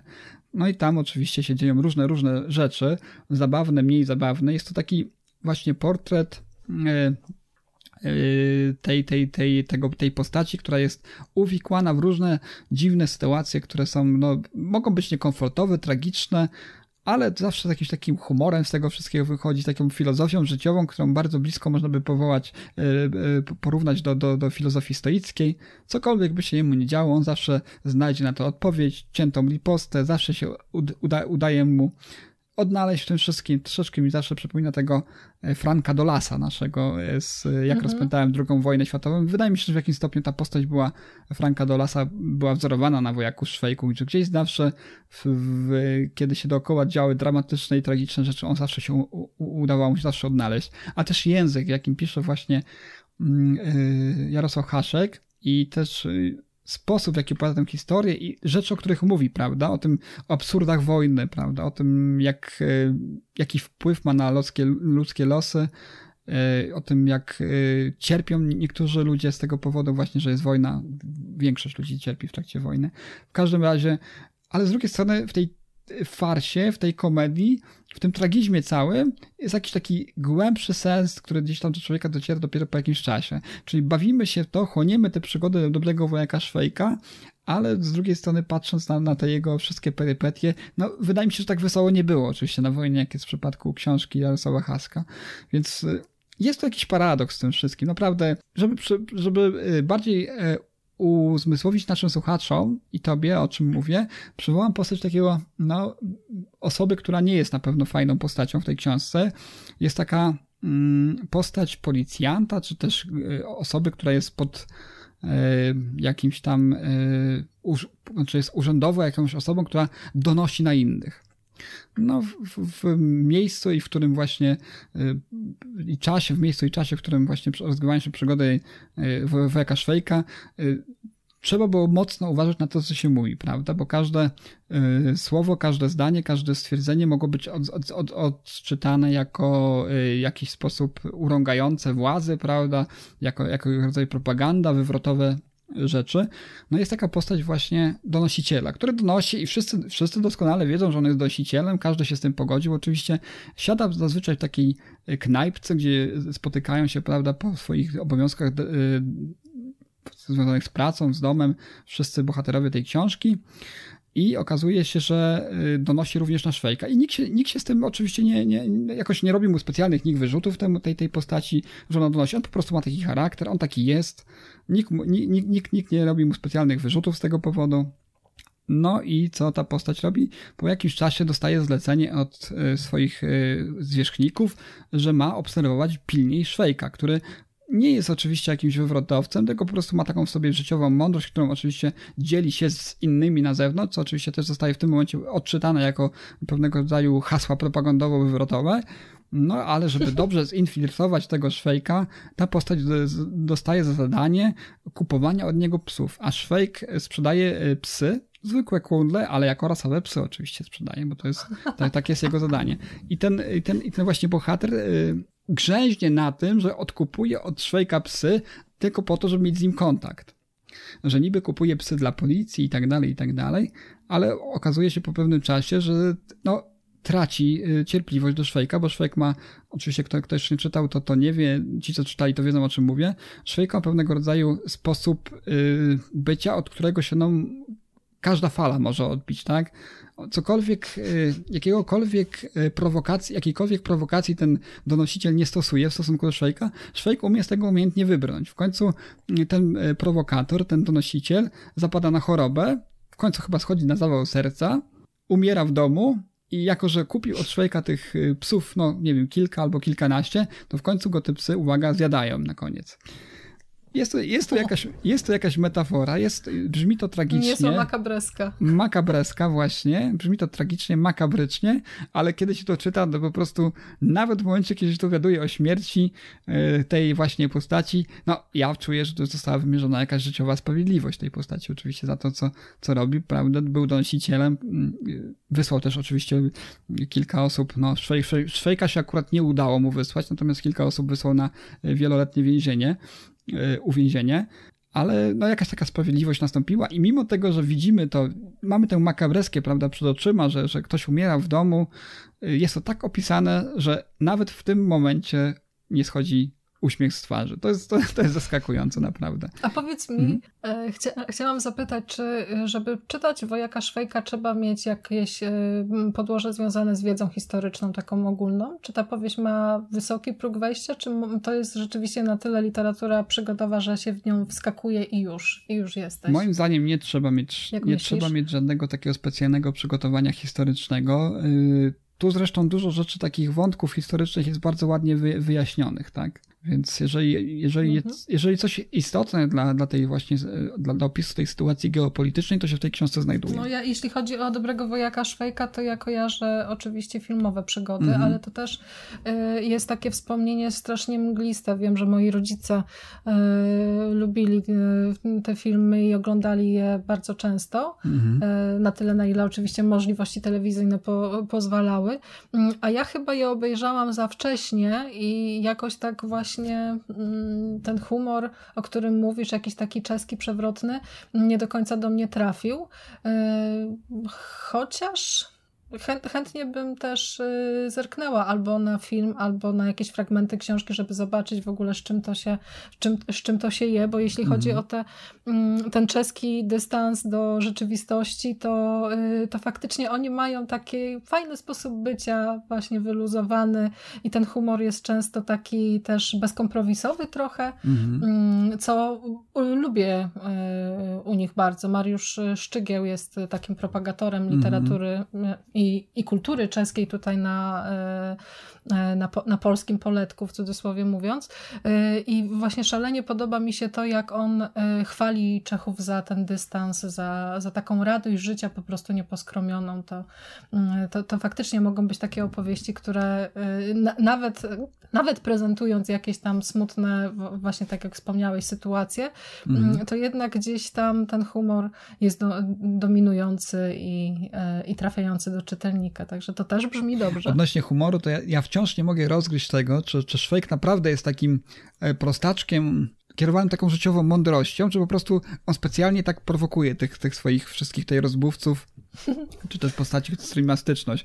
Ja nie wiem, czy on ich podpuszcza, tak naprawdę tego prowokatora, tego, tego, tego yy, donosiciela. Czy on po prostu taki jest. Czy on po prostu taki jest, nie? I, a oni to odbierają na swój sposób. I to jest właśnie też fajna, fajna rzecz tej książce, fajna za, zaleta tego, tej, tego pisarstwa Jarosława Haszka, że on do końca nie precyzuje tego, jaką postacią jest yy, sam Szwejk, tak, na dobrą sprawę, bo, mhm. bo on jest, on jest ogólnie, ogólnie w ogóle książka zaczyna się od tego, że to jest postać, która, której na, yy, sądowo, czy też yy, medycznie orzeczono, że jest debilem, tak? Mówiąc wprost, tak, tak, jest, tak jest w książce, że jest idiotą, o idiotą, przepraszam. Au że, że to ma to udokumentowane, ma to na papierze, że jest idiotą, ale no chciałbym takich idiotów w swoim życiu, w swoim otoczeniu spotykać, tylko bo, bo to są bardzo pozytywni ludzie, tak? Z taką mądrością życiową, jaką się kieruje Szwejk i jaką tutaj właśnie przedstawiona jest w książce Jarosława Haska, no to tylko i wyłącznie życzyć sobie, żeby na swojej drodze życiowej spotykać takie właśnie osoby pozytywne, które z każdej sytuacji umieją wybrnąć, Chociaż też, też jest takim troszeczkę, o, powiem, powiem to używając tego współczesnego trolem. On umie, u, lubi też trollować ludzi. Więc mhm. chyba, chyba to będzie najlepsze, najlepsze określenie Jarosława Hask, tak przepraszam, wojaka Szwejka, że to jest taki, powiedzmy, troll Anno Domini 1921. Tak? Może życie jest po prostu yy, w założeniach proste, tylko ludzie niepotrzebnie je komplikują. Pewnie tak, tak. On bardzo prosto do wszystkiego podchodzi, zawsze jakieś tam swoje historyjki z rękawa wyciąga, które są jakąś y, analogią do tego, co się dzieje w danej sytuacji. Czyli jeżeli komuś tam zamknięto y, męża y, jakiejś kobiecie, właścicielce chyba tej, tej, tej, tego, tego pubu, czy też tej, tej knajpy, zamknięto męża na 10 lat za, za, i, jako więźnia politycznego. On mówi, proszę pani, ale to tam, to jest nic, bo ja znałem kogoś takiego, kto 20 lat za to dostał. Może się pani tylko cieszyć z tego powodu. No a za chwilę mówi, wybuchnie wojna, to będzie amnestia i go wypuszczą. Ciekawe zawsze jest jakiś pozytywny. Tak, jakiś pozytywny element zawsze jest, nie? W, w tym. Zapachniało Monty Pythonem. Troszeczkę tak. Niby, niby inny region e, geograficzny, niby inna kultura, prawda, ale jest jakiś taki Monty Pythonizm w tym, w tym wojaku Szwejku. Swoją drogą też warto dodać, że wojak Szwejk całkiem niedawno doczekał się uwolnienia, tak zwanego, czyli jest już dostępny w ramach e, domeny publicznej, czyli można sobie ściągnąć różne, różnego rodzaju wersje, nawet tłumaczenia, to, które ja czytam, to jest to uznawane za kanoniczne tłumaczenie Pawła Hulka Laskowskiego z roku 1931. Różne są wersje, również są e-booki. Bardzo często wspominamy o Storytel. W ramach abonamentu można sobie również wysłuchać całkiem dobrą interpretację. Jest też wersja na audiotece, która jest odgrywana przez grono aktorskie, w tym właśnie chyba Piotr Franceski między innymi i też w roli narratora się chyba wciela mm, Ktoś tam w narratora wciela, nie pamiętam. W każdym razie Piotr Franceski jest i, i, masa innych znanych chyba z telewizji polskiej aktorów. Można sobie wysłuchać, jeżeli ktoś nie ma czasu teraz, żeby do książkowej, do, do e-bookowej wersji yy, Szwejka wracać. Ja polecam, naprawdę bawię się świetnie i tak jak powiedziałem wcześniej, no ja czytałem Szwejka chyba mm, z 30 lat temu ostatnio. I to było na, na pewno tak, tak jak ty powiedziałaś o, o, o czymś, co czytałaś za wcześnie. Tak, i tak ja teraz mogę potwierdzić to, że Szwejka w tamtym okresie za wcześnie czytałem. Troszeczkę inny obraz miałem tej sytuacji, z czym będę miał do czynienia w mhm. przypadku tej książki, więc jak najbardziej polecam. Dużo dobrej zabawy, no i też refleksji, prawda? Nad tym, co, jak sobie z życiem radzić w taki bardzo pozytywny sposób. Brzmi dobrze. Okej, okay, to teraz, żeby nie tak bardzo nie smucić, mm -hmm. to mhm. pozostaniemy na takiej fali trochę. E, trochę lżejszej, e, bo kolejną książką, którą chciałabym polecić jest e, Ogromniasta cegła, mająca prawie 700 stron. E, publikacja Michała Nogasia, wydana przez wydawnictwo Agora. E, książka nosi tytuł Z niejednej półki i są to wywiady. E, nie wiem, czy słuchacze, bo zakładam, że ty, Rafale, kojarzysz osobę Michała Nogasia, wiesz, wiesz kto to taki, ale dla tych z was, którzy nie kojarzą, nie wiedzą, to powiem tylko, że pan Michał Nogaś to jest dziennikarz, dziennikarz radiowy, dziennikarz mm -hmm. prasowy, osoba, która zasłynęła w dziennikarskim środowisku propagowaniem literatury. Jest to też troszeczkę y, przewrotne, ponieważ y, z wykształcenia, o ile dobrze kojarzę, pan Nogaś jest y, politologiem, a ta miłość do literatury wzięła się po prostu z tego, że uwielbia czytać. Jeśli chodzi o jego czytelnicze wybory, to można mu zaufać, bo ma naprawdę znakomity gust.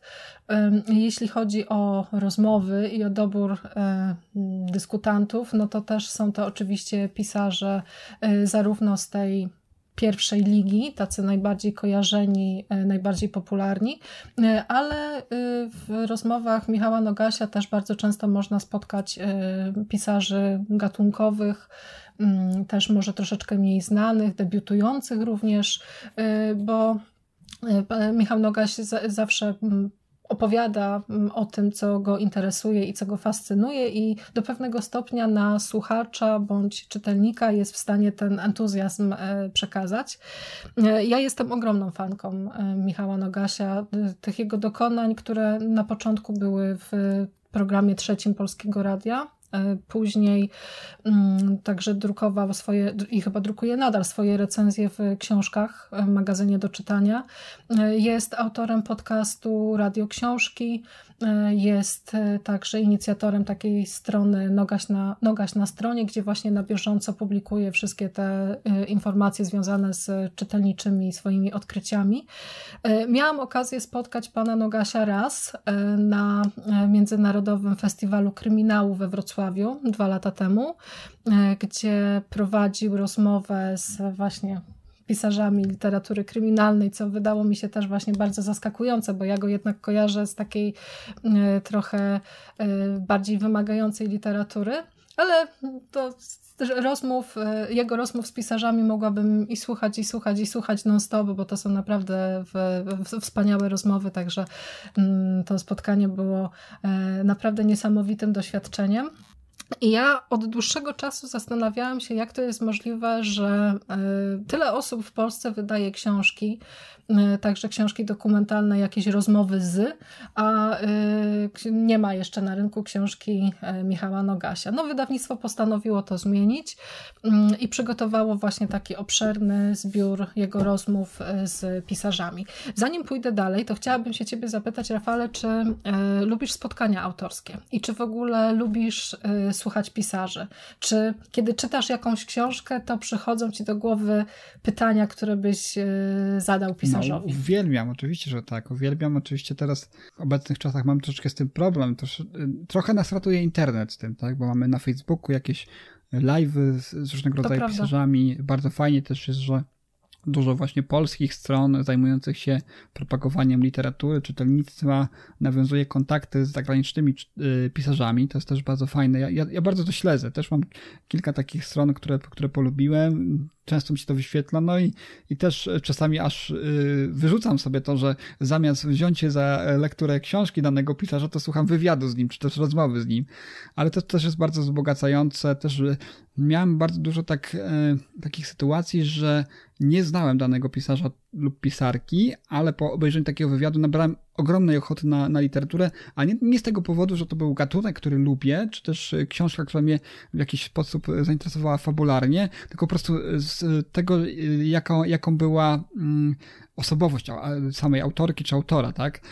Jak ona się prezentowała na ekranie, mhm. jak, ona, jak ona była, jaka była jej powierzchowność, w jaki sposób się odnosiła do swojego rozmówcy w trakcie wywiadów. Także to w ogromny sposób wpłynęło na, na to, jak, jak, jak e, sięgałem. Tak chyba było ostatnio z Anne Cleeves cho chociażby, która no to jest taką troszeczkę współczesną Agatą o. Christie, bym powiedział. Jest bardzo przyjemna, miła. Świetne są Niezwykle sympatyczna jest. E, w wywiadzie bardzo, no, ciepła osoba i tak, tak, tak mnie e, samą sobą zaurczyła, że musiałem po jej książki sięgnąć, chociaż akurat miałem e, tego, tego swojego czytelniczego apetytu na kryminał. Mhm. No w przypadku rozmów e, Michała Nogasia z jego gośćmi to bardzo często jest tak, że gdzieś tam ta dziennikarska granica zostaje zatarta, bo coś, co mnie szalenie ujmuje w właśnie tych rozmowach, zarówno w radiu książki, jak i w tej pis pisanej formie, to jest to, że odnosi się takie wrażenie E, stopy do pewnego stopnia przyjacielskiej. E, to jest tak, jakby się słuchało na przykład dwóch znajomych, którzy umówili się na na kawę i siedzą i rozmawiają po prostu i wypływają mm, w tej ich dyskusji, w tej ich rozmowie różne tematy, e, bo mm, coś, co jest też takie charakterystyczne dla tego dziennikarstwa uprawianego przez Michała Nogasia jest to, że literatura jest zawsze tym punktem wyjścia.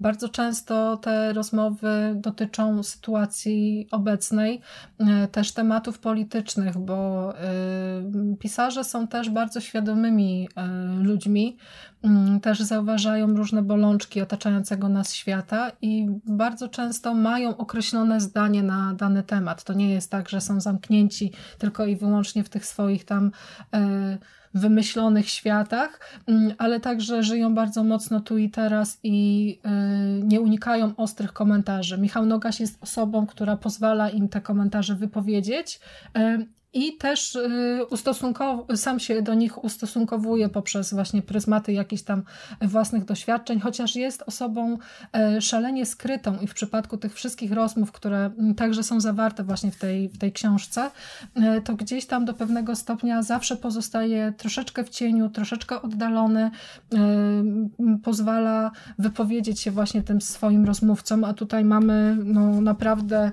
37, 37 rozmów rozmów y, i to z pisarzami przeróżnymi, y, od y, na przykład Olgi Tokarczuk, z którą rozmowa zajmuje znaczną część książki, ponieważ jest to zapis trzyletnich spotkań no, pana Nogasia z naszą noblistką. I widać też, jak pięknie właśnie ta droga do Nobla wyglądała jak sposób wypowiadania się Olgi Tokarczuk na coraz to przeróżne tematy y, ewoluował, zmieniał się y, i jak to wszystko wyglądało właśnie z takiej perspektywy. Y, zbiór otwiera fantastyczne zapis fantastycznego takiego śledztwa trochę dziennikarskiego, ponieważ y, Michał Nogaś wymyślił sobie, że bardzo chciałby spotkać się z inną noblistką, Alice Munro, y, z osobą, która po otrzymaniu literackiej Nagrody Nobla wycofała się praktycznie całkowicie z życia y, takiego medialnego. No i udaje mu się Alice Munro wytropić i też parę słów z nią zamienić. Mamy tutaj Wiesława Myśliwskiego też, Dorotę Masłowską. Jest też pierwsza rozmowa z Maciejem Zarębą Bielawskim i z jego żoną. Nikt jeszcze nie porozmawiał z nimi w, jako z duetem pisarzy. Jest to wszystko faktycznie zrobione na zasadzie takiego hołdu dla literatury i dla właśnie tych ludzi, którzy zapewniają nam te wszystkie czytelnicze, niesamowite doznania. Jest też rozmowa z Margaret Atwood, y, bardzo świadomą y, pisarką. Zadie Smith też się pojawia tutaj, naprawdę no, ci autorzy, pierwsza liga, także tę książkę też oczywiście bardzo gorąco Wam polecam. Przy czym to też jest taka publikacja, którą wydaje mi się nawet, że nie powinno się czytać na raz. To są tych rozmów jest na tyle dużo, y, że można tę przyjemność sobie dawkować, y, rozłożyć w czasie. A jeśli lubimy jakiegoś y, autora, to nawet do tych wywiadów można wracać. Ja tak robię, że po tym pierwszym takim mhm. trochę zachłannym czytaniu, krótko po premierze, to teraz zdarza mi się na przykład sięgać po tak wyrywkowo, że o, wy, wydaje mi się, że Swietłana Aleksiejewicz powiedziała coś takiego, więc wracam mm. sobie do, do tej rozmowy y, i czytam ją od nowa y, i jeszcze raz. Także fajnie, że pan y, Nogaś nareszcie doczekał się swojej, y, swojej publikacji, która też pod kątem edytorskim i, i tego, jak ta książka wygląda, jest zrobiona szalenie ciekawie y, bo mm, przed, każdym, przed każdą rozmową mamy portret danego pisarza, przygotowany przez mhm. Joannę Rusinek i to jest już taka ilustracja na poziomie, no nie wiem, na przykład New Yorkera. To można by faktycznie zrobić w formie plakatu albo pocztówki i, e, i, i sprzedawać, albo prezentować takie po prostu to są kapitalne ilustracje, więc to jest też myślę, że nie tylko dla mhm. miłośników literatury, ale także dla osób, które po prostu Y, lubią rozmowy z ciekawymi ludźmi. No, fantastyczna propozycja. Z niejednej półki Michał Nogaś, wywiady. Polecam bardzo mocno. To, to muszę ci powiedzieć, bo jeszcze przed, przed tym, zanim włączyliśmy rekordery, rozmawialiśmy o tej książce, ja ci powiedziałem, że ja mam y, dwie książki, które, znaczy w zasadzie jedną już, bo drugi tom tej, tej, tej, tej serii napoczęte i, i, i to sprawiało, że troszeczkę zakup e, książki Michała Nogasia odkładałem e, w czasie. Mam na myśli tutaj mhm. książki, jak oni pracują, e, Agaty Napiórskiej, nie wiem, czy one, czy one są ci znane. Tak, oczywiście. Tak, i, i, drugą książkę właśnie zacząłem i sobie myślałem, dobrze, no to, na tego Nogasia troszeczkę poczekam, natomiast tutaj troszeczkę rozmawialiśmy wcześniej i powiedziałem, że dodam do koszyka i zobaczymy, czy mnie przekonasz. No i mnie przekonałaś. I właśnie przeglądam tutaj sobie tą książkę, już mam, ją sobie ściągnąłem. Szybko poszło. E, jest, jest tutaj też między innymi wywiad z moim ulubionym Jon, Jones, tak. jeden z moich ulubionych jest też e, Paul Oster, którego uwielbiam. Także na pewno, mm -hmm. na pewno będą, będą to fajne rzeczy. To przepiękna rozmowa w ogóle z Polem Osterem, to też wiąże się bardzo ciekawa anegdota, nie będę tutaj spoilować, to jak będziesz -hmm. czytać, to, to, to, to, to, to się dowiesz, e, co, co tam ciekawego Michała Noga się spotkało. Jest też tam w tym zbiorze ostatnia rozmowa z Jerzym Pilchem, krótko przed jego, przed jego śmiercią. Też oni byli na takiej faktycznie bardzo, bardzo przyjacielskiej stopie, jeśli można, można to tak określić i ta to, to, to, ta ostatnia wymiana zdań e, Nogasia z Pirchem, no to bardzo wzruszająca i mając właśnie gdzieś tam z tyłu głowy świadomość, że, że Jerzy Pilch nie żyje, to, to dodatkowo właśnie to wzmacnia efekt. No, świetne są te rozmowy, naprawdę. Nikt tak nie y, potrafi nakłonić y, pisarzy do zwierzeń jak Michał Nogaś. Ja naprawdę zazdroszczę mu tej umiejętności, bo e, słuchanie pisarzy to jest e, faktycznie coś, co uwielbiam. Bardzo bardzo mocno brakuje mi e, spotkań autorskich, na które jeździłam no, dość intensywnie. W ogóle uwielbiam e, spotykać pisarzy, słuchać pisarzy. Te, ta formuła festiwali literackich, tematycznych też jest czymś takim, co, e, co bardzo mocno uwielbiam. Pandemia mi to troszeczkę po, pozabierała, ale mam mm. nadzieję, że już wkrótce sytuacja uspokoi się na tyle, że będę mogła wybrać się e, nareszcie na jakieś spotkanie. Strasznie do tego tęsknię i mm, gdzieś tam e, to też jeszcze mogę polecić oczywiście ten podcast, o którym wspomniałam, Radio Książki. Mm to są też naprawdę świetne rozmowy, więc jeśli nie miałeś okazji, to również gorąco polecam, bo o, tam Michał Nogaś wyłapuje. Z przyjemnością posłucham. Naprawdę mhm. takich autorów i takie publikacje, że to po prostu wow. Jest tam też właśnie między innymi jego dwie rozmowy z Wojciechem Tochmanem, tam są, o ile dobrze kojarzę, bo to jest jeden z nielicznych mhm. pisarzy, który wrócił do Radia Książki właśnie przy, przy okazji promocji e, Piania Kogutów, więc lektura książki skonfrontowana z tym, jak pisarz o niej opowiada, no to no, kapitalne wrażenie to robi, także e, polecam i do czytania, i do słuchania. Michała Nogasia zawsze. No to będę też mamy połączenie, bo, bo też Pilch zdaje się pojawił się, rozmowa z Pilchem pojawiła się u, u Agaty Napiór, Napiórkos, Napiórskiej, przepraszam, jak oni pracują. Mhm. Bardzo polecam te, te, te, Tak, wydaje mi się, że. Bardzo polecam te dwa tomy, bo, bo tutaj akurat jeżeli Nogaś koncentruje się na pisarzach, to, to właśnie Agata Napiórska koncentruje się na twórcach generalnie. To są osoby, które e, są też te, te, te, osoby, które są na pierwszych stronach gazet i tak dalej, prawda, celebryci, można powiedzieć, ale są też osoby, których ja kompletnie wcześniej nie znałem z ich twórczości. Są artyści, e, malarze, rysownicy, prawda, konstruktorzy. Naprawdę świetne, świetne dwa tomy, znakomite rozmowy, między innymi też w nawiązaniu do, do y, smutnej y, informacji, jaka, jaka dotarła do nas niedawno, czyli też śmierć babcia Chmiela, Henryka Jerzego Chmielewskiego. Też, tak. też u Agaty Napiórskiej pojawia się fantastyczna rozmowa w, na luzie i świetnie opisana w ogóle, świetnie przeprowadzona przez, przez autorkę tej, tej, tego zbioru wywiadów właśnie z babcią Chmielem. Z babcią Chmielem. Ale to też jest, wiesz, zawsze takie tajemnicze trochę, bo mm. zarówno pisarze, jak i twórcy wydają mi się takimi osobami, e, no, no wiadomo, że patrzymy na nich przez pryzmat ich twórczości. Wszystkim się wydawało, że Zdzisław Beksiński z powodu tego, jakie malował obrazy, był takim posępnym, e, posępnym człowiekiem i skonfrontowanie e, charakteru danego twórcy z jego twórczością, jego dziełami jest zawsze właśnie ciekawym, ciekawym spostrzeżeniem. Jednocześnie też zawsze intryguje mnie, to są te fragmenty rozmów, które szczególnie zwracają moją uwagę.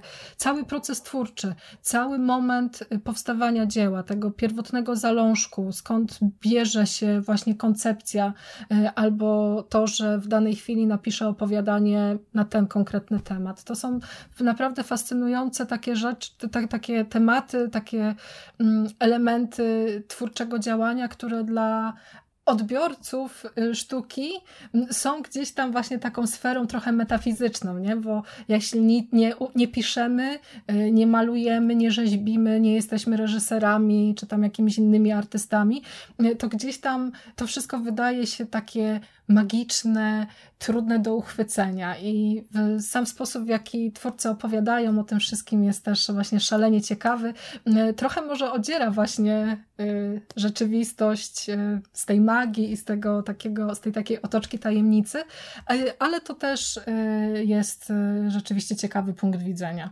Warto go poznać, tak mi się wydaje. Tak, ja, ja pamiętam teraz z tej pierwszego tomu właśnie Agaty Napiórskiej, jak Łukasza Orbitowskiego, którego książki generalnie no, były takimi fajnymi, nostalgicznymi podróżami, mimo tego, że to jest fantastyka, to gdzieś tam autor tworzył mhm. i, i pisze o rzeczach, które, które ja dobrze pamiętam. I kiedy przeczytałem rozmowę właśnie z Agatą Napiórską, to tak mi strasznie się żal Łukasza, Łukasza zrobiło. On taki, taki zblazowany tam jest, zmęczony życiem i, i zupełnie inny, miałem komple, kompletny kontrapunkt do tego, co, y, co, co ja wynoszę z jego twórczości, tak? Bo on mnie zawsze tak jakoś, w jakiś, w jakiś stopniu, chociaż nie było tam zawsze różowo w tych jego książkach, ale on mnie zawsze w jakiś sposób podnosił na duchu. A jak przeczytałem ten wywiad właśnie z Agatą Napiórską, no Boże, taki zmęczony, naprawdę to było, y, był, był to swego rodzaju szok, nie? To chyba Powiem, powiem szczerze, że w, w, tej, w tym zbiorze to chyba najbardziej szokująca rozmowa była, najbardziej kontrowersyjna rozmowa, jaką wyczytałem. No ale wiesz, proces tworzenia jest szalenie męczący. To, to się nam tylko tak mm. wydaje, że tak łatwo jest usiąść i napisać, e, nie wiem, 500-stronicową e, powieść. To, to, to, to, to nie jest wcale takie hop no jest, nie? Jest. Więc to e, każdy też ma właśnie inny sposób pracy i to też jest szalenie fajne takie porównywanie, jak, jakie mają podejście do, mm, do pisania konkretnie twórcy i to właśnie takie skonfrontowanie mm. jakiejś takiej mm, na przykład pracy w godzinach konkretnych, jak to teraz zażegnuje się Remigiusz Mróz z takim na przykład mhm. podejściem po prostu, że siadam, łapie mnie wena i te, te litery płyną, te słowa się układają w, w, w powieść i, i to się robi praktycznie samo.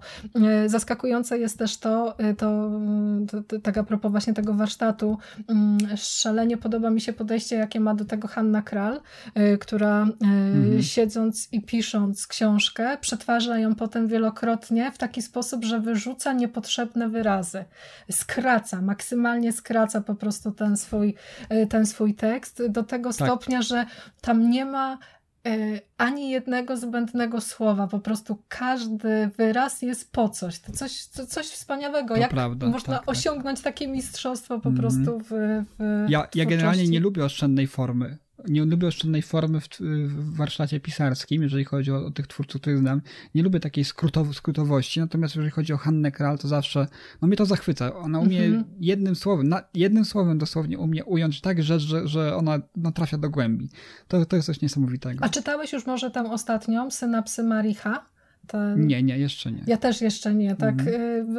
Y, też przymierzałam się do, do posłuchania audiobooka, ale po 10 minutach y, odpuściłam, bo y, stwierdziłam, że chciałabym po pierwsze zobaczyć to na papierze, bo to jest faktycznie taki tekst, nad którym warto, warto się skupić, a po drugie też kiedy zabierałam się za lekturę tej, e, tej, tej książki, to miałam taki właśnie dziwny nastrój. A e, w przypadku Hanny mhm. Kral to to skupienie jednak takie skoncentrowanie się na, na przesłaniu i na tym, co chce nam zaprezentować jest rzeczą właśnie bardzo istotną. Po prostu szkoda mi było mm. stracić wartościową lekturę na rzecz jakiegoś takiego właśnie mojego błądzenia myślami gdzieś tam. No, a ona zasługuje faktycznie na mm. baczną uwagę. No, jeżeli chodzi o Hannę Kral, to również jeden z jej felietonów, czy też reportaży pojawia się w tej książce, o której mówiłem, czyli tej dokumentującej niejako historię Pomorza Zachodniego, czyli Morze i Ziemia. O. Także tam, tam też można na to trafić między innymi. No, jest to fajne, bo, bo, bo jest, to, jest to fajny y, wycinek historii regionu Polski, który wydaje mi się nie jest zbyt często eksplorowany w ogóle w mediach, tak? Więc to, to też jest bardzo ciekawa rzecz. Ja, ja dużo, dużo, emocji wyniosłem z tego, czytając tę książkę i dużo bardzo cennych informacji właśnie o regionie Pomorza Zachodniego, Koszalin, Szczecin, prawda? Mhm. Mm, różne... Moja rodzina od, wywodzi się z zachodniopomorskiego, z województwa y, Pyrzyce i tamte rejony, więc gdzieś tam mm. te, te kręgi są, są mi bardzo bliskie i przyznam się szczerze, że nie słyszałam o tej, o tej publikacji, y, ale myślę, że też po kilka tekstów z niej sięgnę właśnie z powodu takiego jakiegoś lokalnego tutaj rodzinnego, rodzinnych naleciałości. Moim zdaniem bardzo warto, bo to jest, to jest też taka, taka troszeczkę kronika, bo, bo Zbiór reportaży oczywiście to jest jedna sfera, natomiast taka kronika y, tego regionu od najwcześniejszych y, zmianek prasowych chociażby, tak? Bo tam pierwsze artykuły, które są umieszczane w tej książce, one są nawet anonimowe, tak? wow. tak? Czyli nawet brak jest tego, tego kto, kto to napisał.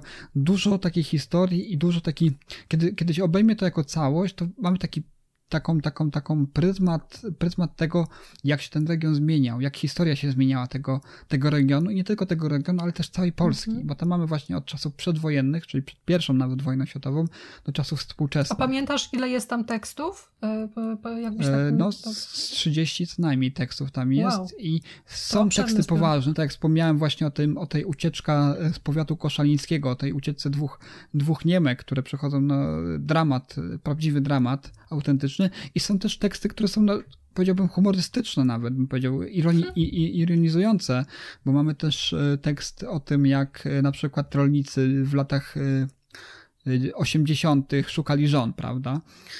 Specjalny opis, y, dziennikarskie śledztwo w trakcie jednego z takich turnusów specjalnie organizowanych dla rolników, żeby poznali swoich, swoje żony wow. czy też mężów.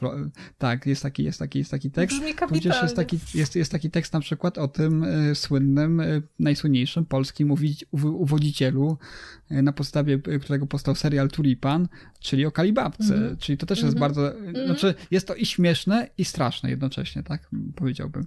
Są poważne teksty, są zabawne teksty, ale bardzo wszystko się składa na taki kompletny, powiedziałbym, obraz tego regionu i, i tego, w jaki sposób e, ten region e, polski zmieniał się na przestrzeni no, dekad, dekad, a może nawet no, i wieków. Za, zachęciłeś. Zresztą też wychodzę z takiego założenia, że im mniej popularny temat, tym może być e, faktycznie zaskakujący.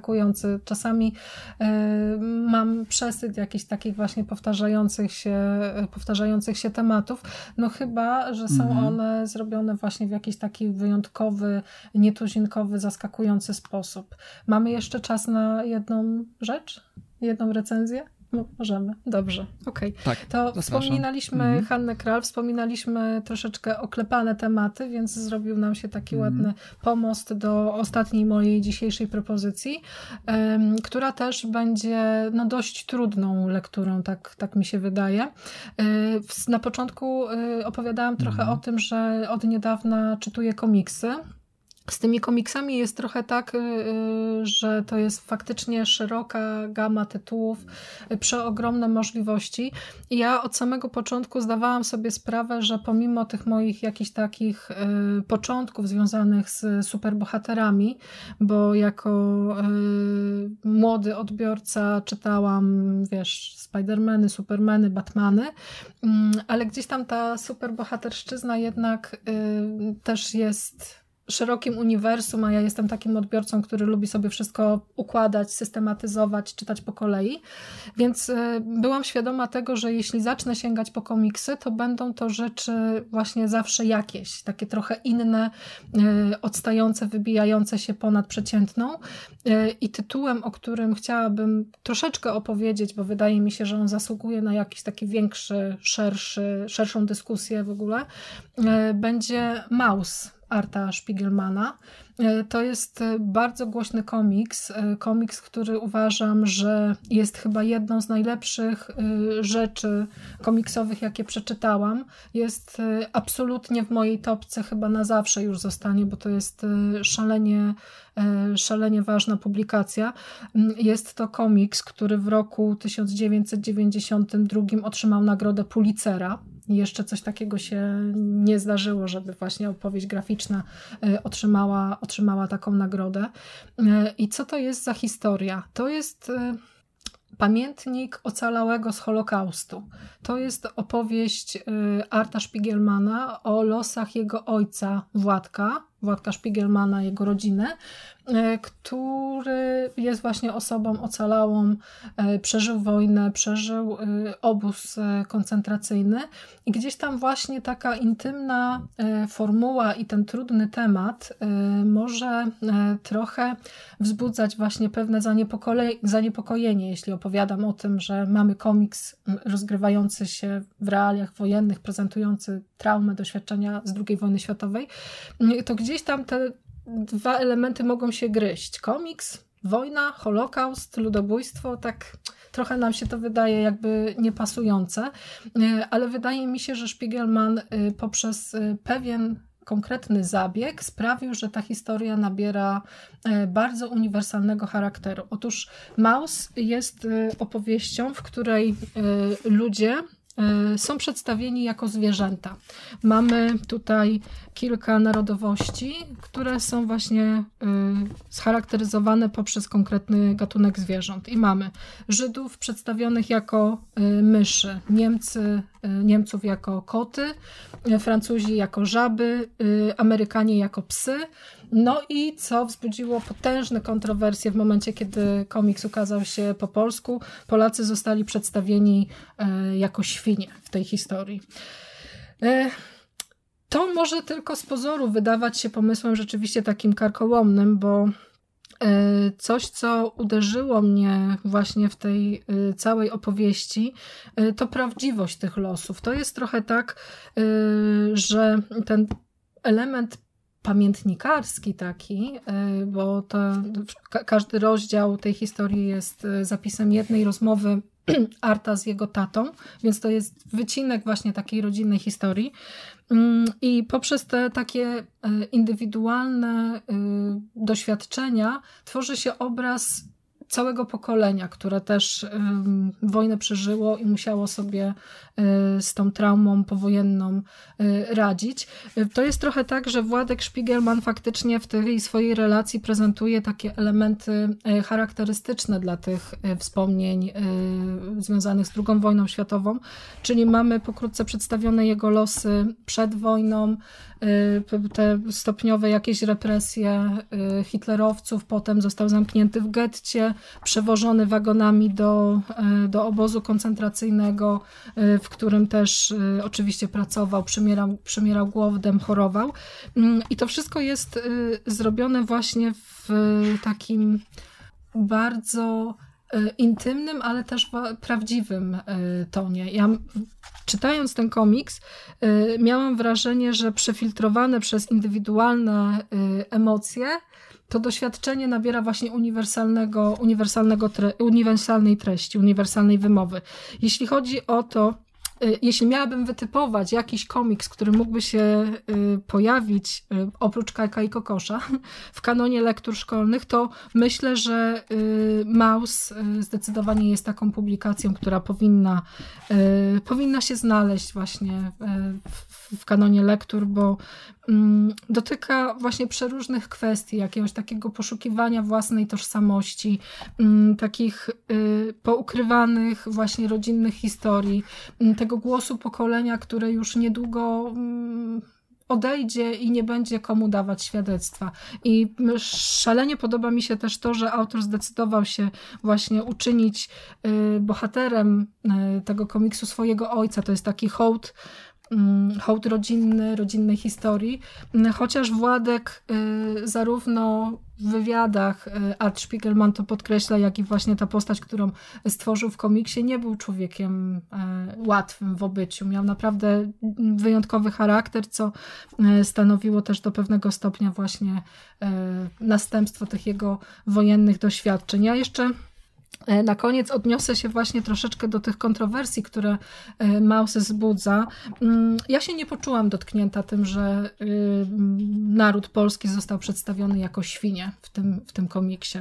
Mm, sam Spiegelman y, też troszeczkę się właśnie z tego wytłumaczył y, w różny sposób, mówiąc, że to miało być właśnie takie skojarzenie jakieś na przykład z, ze świnką Porki albo ze świnką Pigi i jednocześnie zależało mu też na tym, żeby e, Polacy byli przedstawieni jako takie istoty, które nie są e, bezwarunkowo połączone w te e, naleciałości na linii naziści, Żydzi, bo tutaj myszy, Żydzi, to jest właśnie taka y, metafora raczej dość czytelna, a, y, a Polacy z powodu właśnie pewnego rodzaju dystansu, y, to wydało mu się właśnie, że te świnie będą, mm, będą dobrym pomysłem. No, sporo ludzi się na niego pogniewało, obraziło, ale nie zmienia to faktu, że Maus jest faktycznie lekturą, z którą myślę, że warto się zmierzyć. Mm, to nie jest tak, że wszystko, co mówię na temat tego komiksu, to jest już, wiecie, taka prawda objawiona. To jest... E, to jest, to, to jest coś takiego, co pojawiło się teraz, tym momencie odczytania, ale jestem pewna, że do tej lektury będę wracać jeszcze wielokrotnie i za każdym razem, kiedy, e, kiedy będę sięgać po, to, po ten komiks, po tę historię, to będę ją odczytywać e, zupełnie inaczej. Powiem tylko jeszcze, e, że warto skorzystać z okazji, bo bardzo długo Maus, to wydanie zbiorcze, które zostało opublikowane przez Pruszyńskiego i spółkę, szalenie długo był ten tytuł niedostępny. Ja na niego polowałam naprawdę długo, długo. Mm, te wcześniejsze edycje rozeszły się błyskawicznie i potem na różnych aukcjach internetowych osiągały ogromne kwoty. Teraz mamy kolejne wznowienie, kolejną edycję. E, nie czekałabym z zakupem. Akurat w tym przypadku myślę, że nakład rozejdzie się po raz kolejny błyskawicznie, bo to jest e, rzeczywiście komiks, który obrósł legendą i który w zupełności na tę e, na tę legendę zasługuje, bo jest naprawdę wyjątkowy, niepowtarzalny. Czytajcie Mausa i dyskutujcie o Mausie, bo faktycznie można na temat tej treści dużo powiedzieć ja mam wrażenie, że powiedziałam za mało, chętnie bym się z kimś umówiła na jakąś taką trochę głębszą dyskusję na temat tego, e, tego tytułu. A, a kreska jest w ogóle też bardzo ciekawa, bo jak tak sobie mm, wyobrazimy właśnie mhm. zwierzątka, które gdzieś tutaj będą poubierane w płaszcze i będą chodziły po ulicach i tak dalej, i tak dalej, to to wszystko nabiera takiego właśnie charakteru może trochę komediowego, nic bardziej mylnego. Tutaj oni są szalenie neutralni. E, za to jeśli chodzi o tło, ta kreska jest w ogóle bardzo prosta.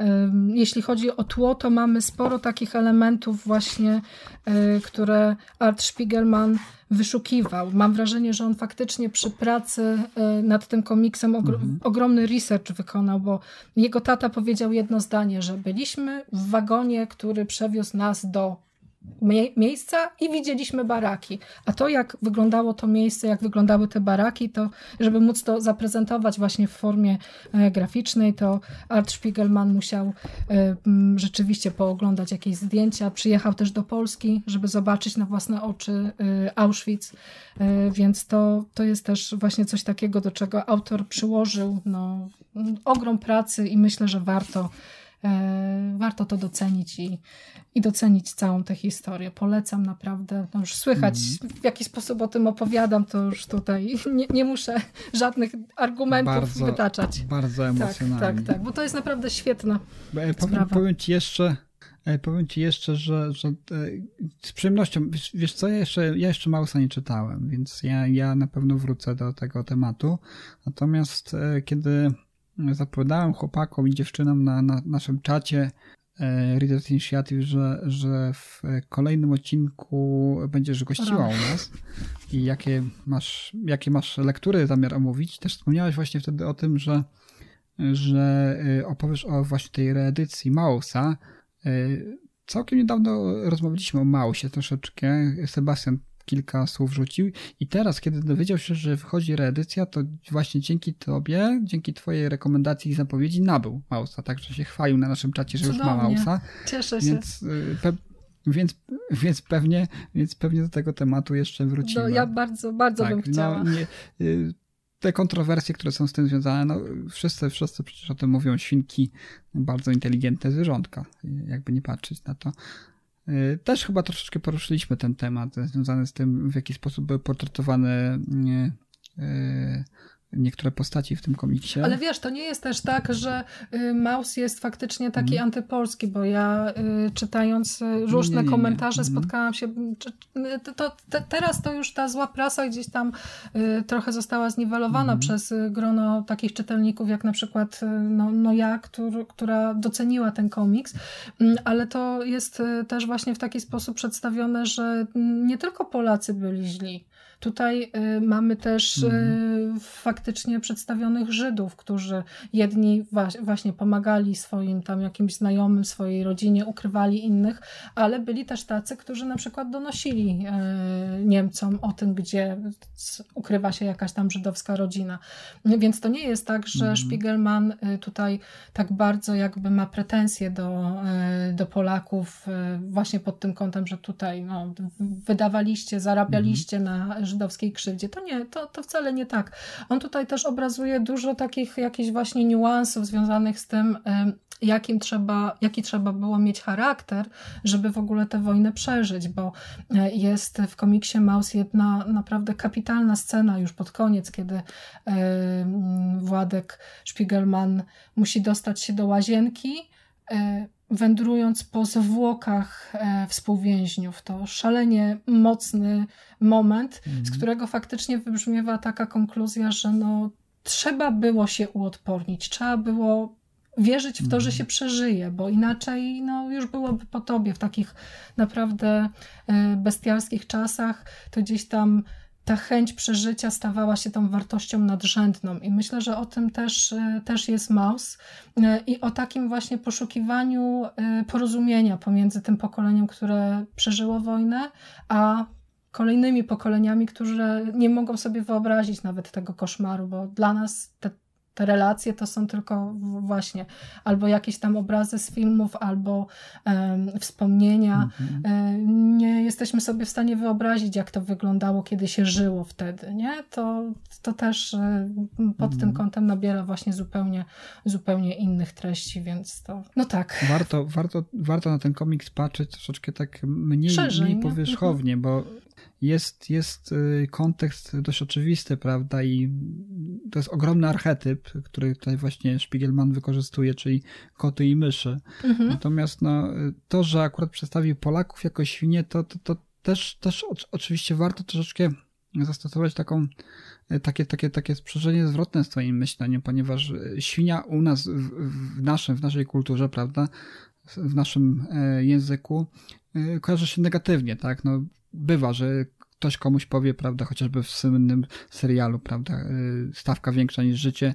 Brunner, ty świnią, mhm. prawda, jest to, jest, to, jest to kojarzone bardzo negatywnie, natomiast y, świnia... Ale wiesz, mhm. Art Spiegelman też y, stawia właśnie, tłumacząc się z tych, z tych świnek, powołuje się również na to, jak w propagandzie, niemieckiej, w języku propagandy tak. niemieckiej, tak, byli przedstawiani Polacy i że często pojawiało się tak. to sformułowanie polnische Schweine, nie, więc to tak, też... do tego właśnie zmierzałem, mhm. że że on bardziej odwołuje się do tego, niż do tego, co jest w naszej, w naszej kulturze, w naszej świadomości Polaków, prawda, zakorzenione pod pojęciem tego, że ktoś kogoś portretuje lub nazywa świnią. Tak więc, yy, mhm. tak więc to jest, to jest bardzo, tutaj istotne w tej, tej tak, kwestii. komiksy potrafią, e, potrafią rzeczywiście zaskakiwać i myślę, że warto rzeczywiście śledzić ten rynek wydawniczy. Tego się ukazuje naprawdę cała masa, mm, ale warto faktycznie wyławiać takie, y, te, takie propozycje, które są no, nietuzinkowe. Ja tutaj nie chcę brzmieć, za, nie chcę zabrzmieć jak jakiś tutaj, wiesz, specjalista albo coś, albo ktoś taki, kto umniejsza na przykład znaczenie superbohaterszczyzny lub właśnie takich jakichś popularniejszych komiksów, mm, ale to też trzeba y, spojrzeć na to w takich kategoriach, że odbiorcy są różni i szalenie podoba mi się to, że nawet e, w czymś tak ograniczonym, co może się wydawać, jak się powie, że komiks, nie? Ilustracje, dymki i tak, to sobie wyobrażasz, że a co tu można ciekawego powiedzieć? Otóż można. I to bardzo dużo na przeróżne tematy. Mm, ostatnio też wpadł w moje ręce e, taki komiks z wydawnictwa Nonstop Comics. To też takie e, szalenie ciekawe wydawnictwo na polskim rynku tego, tych, tych komiksowych propozycji. Ten komiks nosi tytuł PTSD i do dotyczy tematu y, stresu y, związanego z wojną, nie? więc gdzieś tam. A dodatkowo kreska jest też bardzo ciekawa, bo trochę stylizowana na azjatycki komiks, więc to też właśnie te zabawy treścią, poruszanie trudnych tematów i jeszcze dodatkowo uatrakcyjnianie formy. To wszystko jest właśnie e, takim elementem, które, który sprawia, że po te komiksy warto sięgać i absolutnie nie dajcie sobie wmówić, że komiksy są tylko dla dzieci, bo też do pewnego stopnia e, gdzieś tam w tym w tych, w tych komentarzach związanych z rynkiem, z rynkiem wydawniczym często powtarzał się właśnie taki slogan, że a komiksy to czytają dzieci. Absolutnie nie. Jest cała masa ciekawych publikacji dla dorosłych odbiorców, więc y, warto faktycznie ten, ten rynek śledzić i na pewno znajdzie się jakąś taką propozycję, która no rzeczywiście trafi, zaskoczy, zachwyci. Tego będę Wam życzyła już tak na koniec, bo czas nas goni chyba. Dość długo rozmawiamy, Mhm. więc już żeby nie przedłużać, to e, chciałabym życzyć mm. samych e, smakowitych lektur. Zarówno jeśli chodzi o komiksy, jak i o literaturę dokumentalną. Trochę szkoda, że nie było żadnej powieści. Postaram, postaram się następnym razem e, poprawić. Jeśli... Tak, w przyszłości. Tak. Na pewno mamy kilka punktów zaczepienia do tego, żeby ponownie się spotkać. Ja, ja będę na to. Cieszę Dziękuję. się, Bogusiu, że dała się zaprosić do, do naszego podcastu. Fajnie, bo nie wiem, no nasza historia chyba jest długa, bo, bo ty jeszcze z, z, tego, z tego forum e, Groza w każdym celu, prawda? E, Czy go, go tam kafe, go, kiedyś tam tak, jeszcze. kiedyś tam się od czasu do czasu udzielałam, ale to, mm -hmm. to, to da, dawne długie, czasy. Długie czasy, da, dawne, dawne dzieje, archeologia, prawda? W, w każdym razie bardzo cieszę się, że w końcu dołączyłaś do nas tutaj i, i mam nadzieję, że nie jest to twój ostatni raz w Readers Initiative. Ja będę cię często zapraszał. Żałuję Dziękuję. dzisiaj dwóch rzeczy. Żałuję, że żałuję, że nie było dzisiaj Sebastiana, który na pewno by coś od siebie dodał i, i pewnie by dyskusja była jeszcze ciekawsza gdyby, gdyby był tutaj z nami dzisiaj i troszeczkę od siebie o, o, o mało się dodał. Mhm. Porów, po, podobnie zresztą z Żarłokiem, który pewnie mm, coś by miał do powiedzenia na temat książki, ewentualnie jakieś pytania do ciebie odnośnie książki Daj Gryza, więc mam nadzieję, że kiedyś się jeszcze w tym gronie spotkamy. Podeślę Żarłokowi zdjęcie jakiegoś tam przepisu, może będzie opowiadał, może przetestuje. Może coś opowie, tak, tak. No, Żarłok tutaj deklarował się, że być może będzie, ale jak to z Żarłokiem, nigdy nic nie wiadomo, on się pojawia z nienacka, jak szpieg z krainy deszczowców ze znanej książki, więc e, jak najbardziej. E, jeszcze raz serdecznie dziękuję Bogusiu i do usłyszenia. Dziękuję za zaproszenie, pozdrawiam wszystkich słuchaczy. Cześć, do usłyszenia. There's so many books to choose. Get on board, you just can't lose. Books expand your mind, it's true. Reading books is good for you. I love reading. Oh, I'm out. Gonna say hi to the dictionary, picking out a book, check it in, check it out. I'm going down to the library